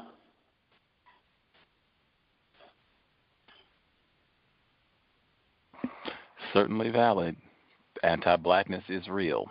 Certainly, uh, racists have done a phenomenal job. Uh, they have been phenomenally successful uh, promoting the anti-blackness. Uh, other folks, uh, comments they wanted to make sure they get in uh, last 10 minutes. I did want to say about that Venus uh, Williams situation. I think someone had touched on that earlier, and we talked about it briefly last week. I think they released a report within the last 24 hours or so that she made a lawful uh, she was lawfully entering the intersection where this accident allegedly happened, where these suspected racists are trying to sue her. Uh, I think where one of the old uh, crotchety whites in the vehicle died uh, in this accident, or sometime after the accident. They're trying to say it was somehow connected, and she killed him, and she was, you know, driving all reckless. Uh, but they said, yeah, she was driving lawfully. When I saw that, I said, well, wait a minute. How did the re- initial report even begin? That she had done something wrong because it was I think about this time last week it was that she had done something wrong. Uh, that she had she had either was speeding through the intersection or made an illegal turn or uh, didn't you know give the right of way that she had done something wrong. Uh, she had done something unlawful uh, with her motor vehicle that caused all this, and then to come out today and say no, that is not true. There's still a pending investigation, and she made a lawful turn. That's the sort of thing that I say no. That whites don't get benefit of the doubt ever. That is huge, particularly if you have a lawsuit where they talk about. I think the word they'll use is uh, you are prejudicing people's opinions about this case and how they're going to think about it. That is huge, and I think this was in the middle of. Uh, Wimbledon, like she's competing professionally to win a big tournament. That's millions of dollars uh, and what have you. She's won that tournament, I think, four or five times, uh, and to be putting out misinformation uh, in the paper, I just uh, and that's that's the sort of thing that they have a, that racists have a long history of doing to black people. Just thought that was important. Uh, and the Klan marching armed in uh, Virginia, I think on this very day, I thought that was important as well. Uh, other other commentary folks had. That, I heard uh, both of you. Just pick one. We'll give both of you. We'll make sure everybody gets, you know, a chance. Right. Okay, can I be heard? Yes, sir. Okay. Um, uh, I'm pretty sure I reiterate this. I'm from Chicago, and I've also said the statistics uh, for unsolved murders in Chicago from last year was 75 percent. Uh, that is a troubling number. Uh, this is not statistics that I've made up. This is statistics from the Chicago Police Department. Uh, and even in the sense of when these young when these young black men are being shot and they know who they are, the police also know who they are, but they don't do anything about it. I mean, they can arrest anybody uh, who shoots another black man, but in sense they don't want to because they want to continue the cycle. So uh, it's still dominated by a system of white supremacy because police will not do anything against these uh, against uh, those who shoot uh, black black men, uh, whether they be black, whether they be white police officers. So nobody gets arrested for shooting black men. So uh, that's my two cents. Uh, well, I, I was I was just uh, going to say that's what I was uh, reporting on with uh, Venus Williams because I saw the uh, I saw the uh, video also, and on top of it, the the white people ran into her. Uh, according to the video, they actually ran into her, and I'm, I'm thinking, well, why this video didn't come out come out before she was accused of being at fault of the accident? But uh, uh, it still doesn't mean uh, that uh, she is uh, not totally out of the uh, the lawsuit uh, because no charges ever was brought up against her. But she still she still is under that uh, the uh, the uh, the the lawsuit. Uh, but it does make it a, more difficult uh, for these greedy white people to uh, be able to get any money uh, from her because of that because of that uh, that that uh, audio, that visual uh, tape. But but you know how that goes as far as uh, tapes. It does, doesn't make a difference if white people decide that they want to get some money out of uh, out of that that young lady. The uh, Calder, who was uh, gracious, yielded the floor a moment ago. Did you uh, want to get your commentary in? Yes. Uh, thanks, Gus. Um, it's the voice. The voice. Yeah, I just wanted to um the the segment about um the adoption and um and it it brought me into the mind because you know the young scholar from the Bay made a great point. point, and you know when you look at it, um there was a report that just came out the other day. I don't know if you guys are familiar with it, with um, the black uh, child. I, I think it was a caseworker, and she was bringing a white child to her father on the airlines, and she got kicked off because they um, they were questioning her about why was this, why are you with this white child, like, and she had to prove that I'm a caseworker. The reason I'm with this white child is because I'm bringing her to her father. And I find that very telltale because when we see, when, when, when people see white people with black children, it's like people are desensitized to the, the, racial mixing that they just let them, you know, just walk anywhere with them like, oh, okay, no, nah, they're probably supposed to be with that black child. But when it's the opposite, it's like we get stopped. Hey, what are you doing? Where are you going? What, what's the destination? And it wasn't like that back in the days. You know, when we used to see whites with black children, we thought they were kidnapping, and we would bring it to their attention. But now they're so desensitized to the racial mixing that we just allow them to go. And then when they see us with their children, it's always at alert, always at alert. So I just wanted to bring that up because I didn't know if anybody else heard about that, but I just wanted to add that in before we we left the air. Thanks. I had not heard about that uh, incident, but it, it does remind me we way back uh, going down the archives uh, from 2009. We had a black male on the program where his family, he had foster parents in his family, and I believe it's his mother-in-law. She uh, adopted this white child, small white girl. She was like six. And so this younger family, they would hang out with her all the time because they had children that were her age. So he, this is a black male in his like 30s, young guy, and he would routinely be with this little six year old white girl. And he said, Oh man, people would stop him, grill him. What are you doing? Where are you going? Urine sample, fingerprints. Like, oh man, he said it was just a constant assault as though you are not, you are not supposed to be with this little white girl. Uh, something, you know, is amiss here, maybe even criminal.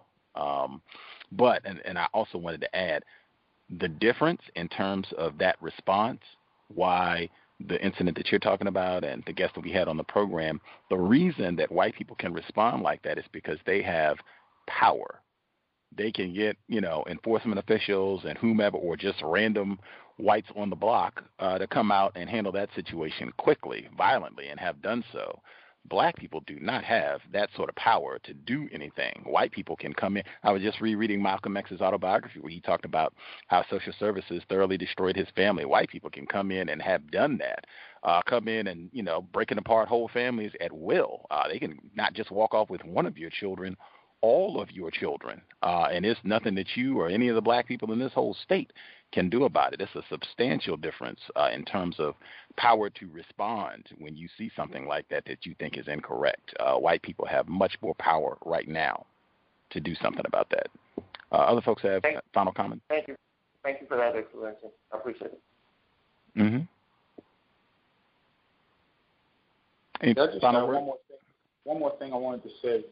Um, something else that I see quite often uh, at the workplace is um, black mental illness, and I'm talking about um, you know people who are obviously mental ill, um, you know, and um, one thing I've noticed in speaking to some people, um, especially when I'm working in the ER and they're, they're being you know admitted, and I'm able to maybe get into a conversation if they're you know able to have a conversation uh, a lot of them have been to prison before.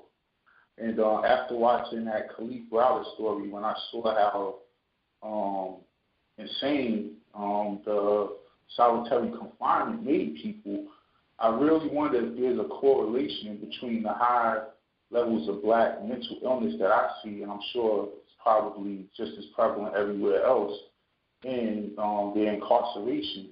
Um, I just wondered. And I'm in my line. Thank you, Gus.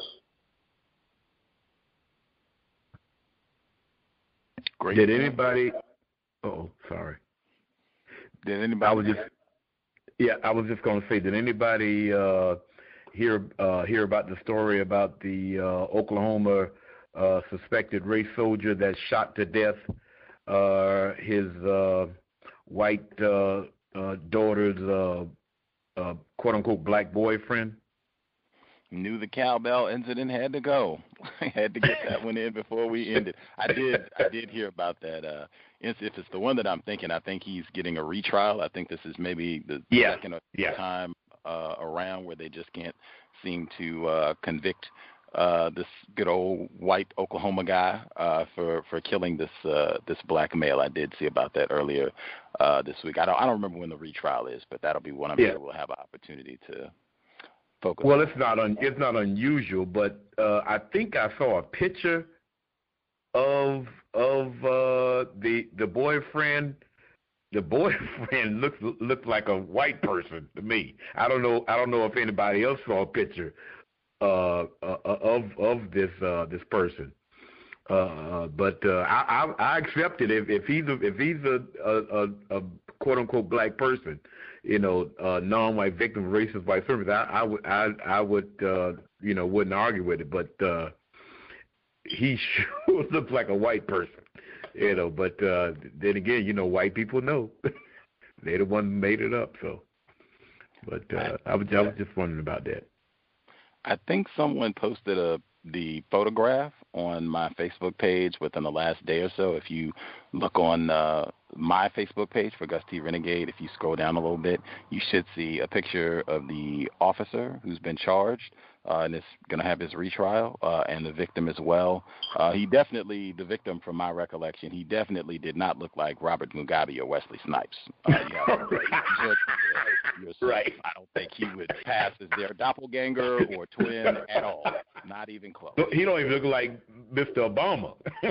right, right right. You have to look for yourself though and see. They they might even have multiple photos because sometimes you know it depends on the lighting Yeah. and which photo and all that Right. stuff. So you know, see if they got multiple uh, photos so you can check them out uh, and and come to a conclusion that you uh, think again following logic seems like it's based on evidence and and you know has some sense to it. Uh, we did our three. Man, we will be back. I moved. I mentioned right that uh, Crystal Tyler uh, she asked to come back and speak with us. So she originally picked Monday. We were going to do the program, and then she wrote back within like 24, 48 hours and said that she, uh, if we did it on Monday, as she originally agreed to, uh, that she would have to step away for 20 minutes and then rejoin us for the remainder of the program. So I said that, you know, does not make sense. Uh, we should just pick a different day when you can be with us uninterrupted. So we're going to do Tuesday uh, of this week. Crystal Tyler, the Wheat Money, uh, will be back with us on Tuesday. I think she even said she's in Washington State now with uh, Gus T and presumably her black crackhead husband and their daughter. Uh, but that should be Tuesday, July 11th, 8 p.m. Eastern, 5 p.m. Pacific. Um, I might, if you want to, because I know we had people who wanted to read the uh, the Wheat Money, people who heard uh, her broadcast in the archives where she said she'd be willing to give the book to black people for free if they wanted to read it. And I think there were some people who contacted me. They wanted a free copy of the book, and I had some struggles. Since she's coming back, if you want to read the book in advance, like for preparation, feel free. I re- it is interesting. It does have constructive material in it. Like I, it has a lot of great Washington State information about racism, white supremacy. So if you're a black person, non-white person, you live in Washington State, might be a good one to have in your archives. You will. I I learned quite a bit uh, about Washington State history of racism. But if you want her book, uh, let me know. I can contact her, and she will probably give it to me for free, so I can pass it along if you want to read to prep. But Crystal Tyler, looking forward this Tuesday.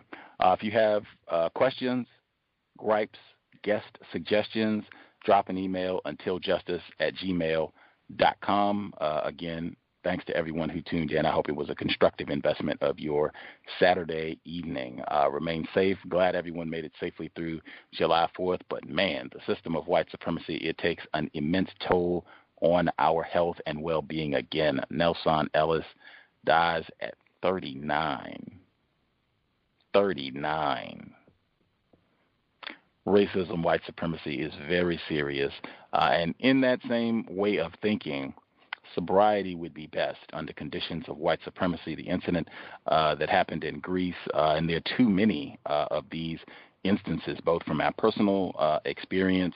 Man, racists, they do a lot of damage anyway. We do not need to help them uh, by being intoxicated, where we can't really think, where we can't make the best decisions to keep ourselves safe, uh, and certainly not to respond adequately. Uh, if we have to converse, have any sort of conversation with a white person, race soldier, badge or no, uh, you do not want to be in the presence of white people who are under the influence. It is extreme. I say that consistently.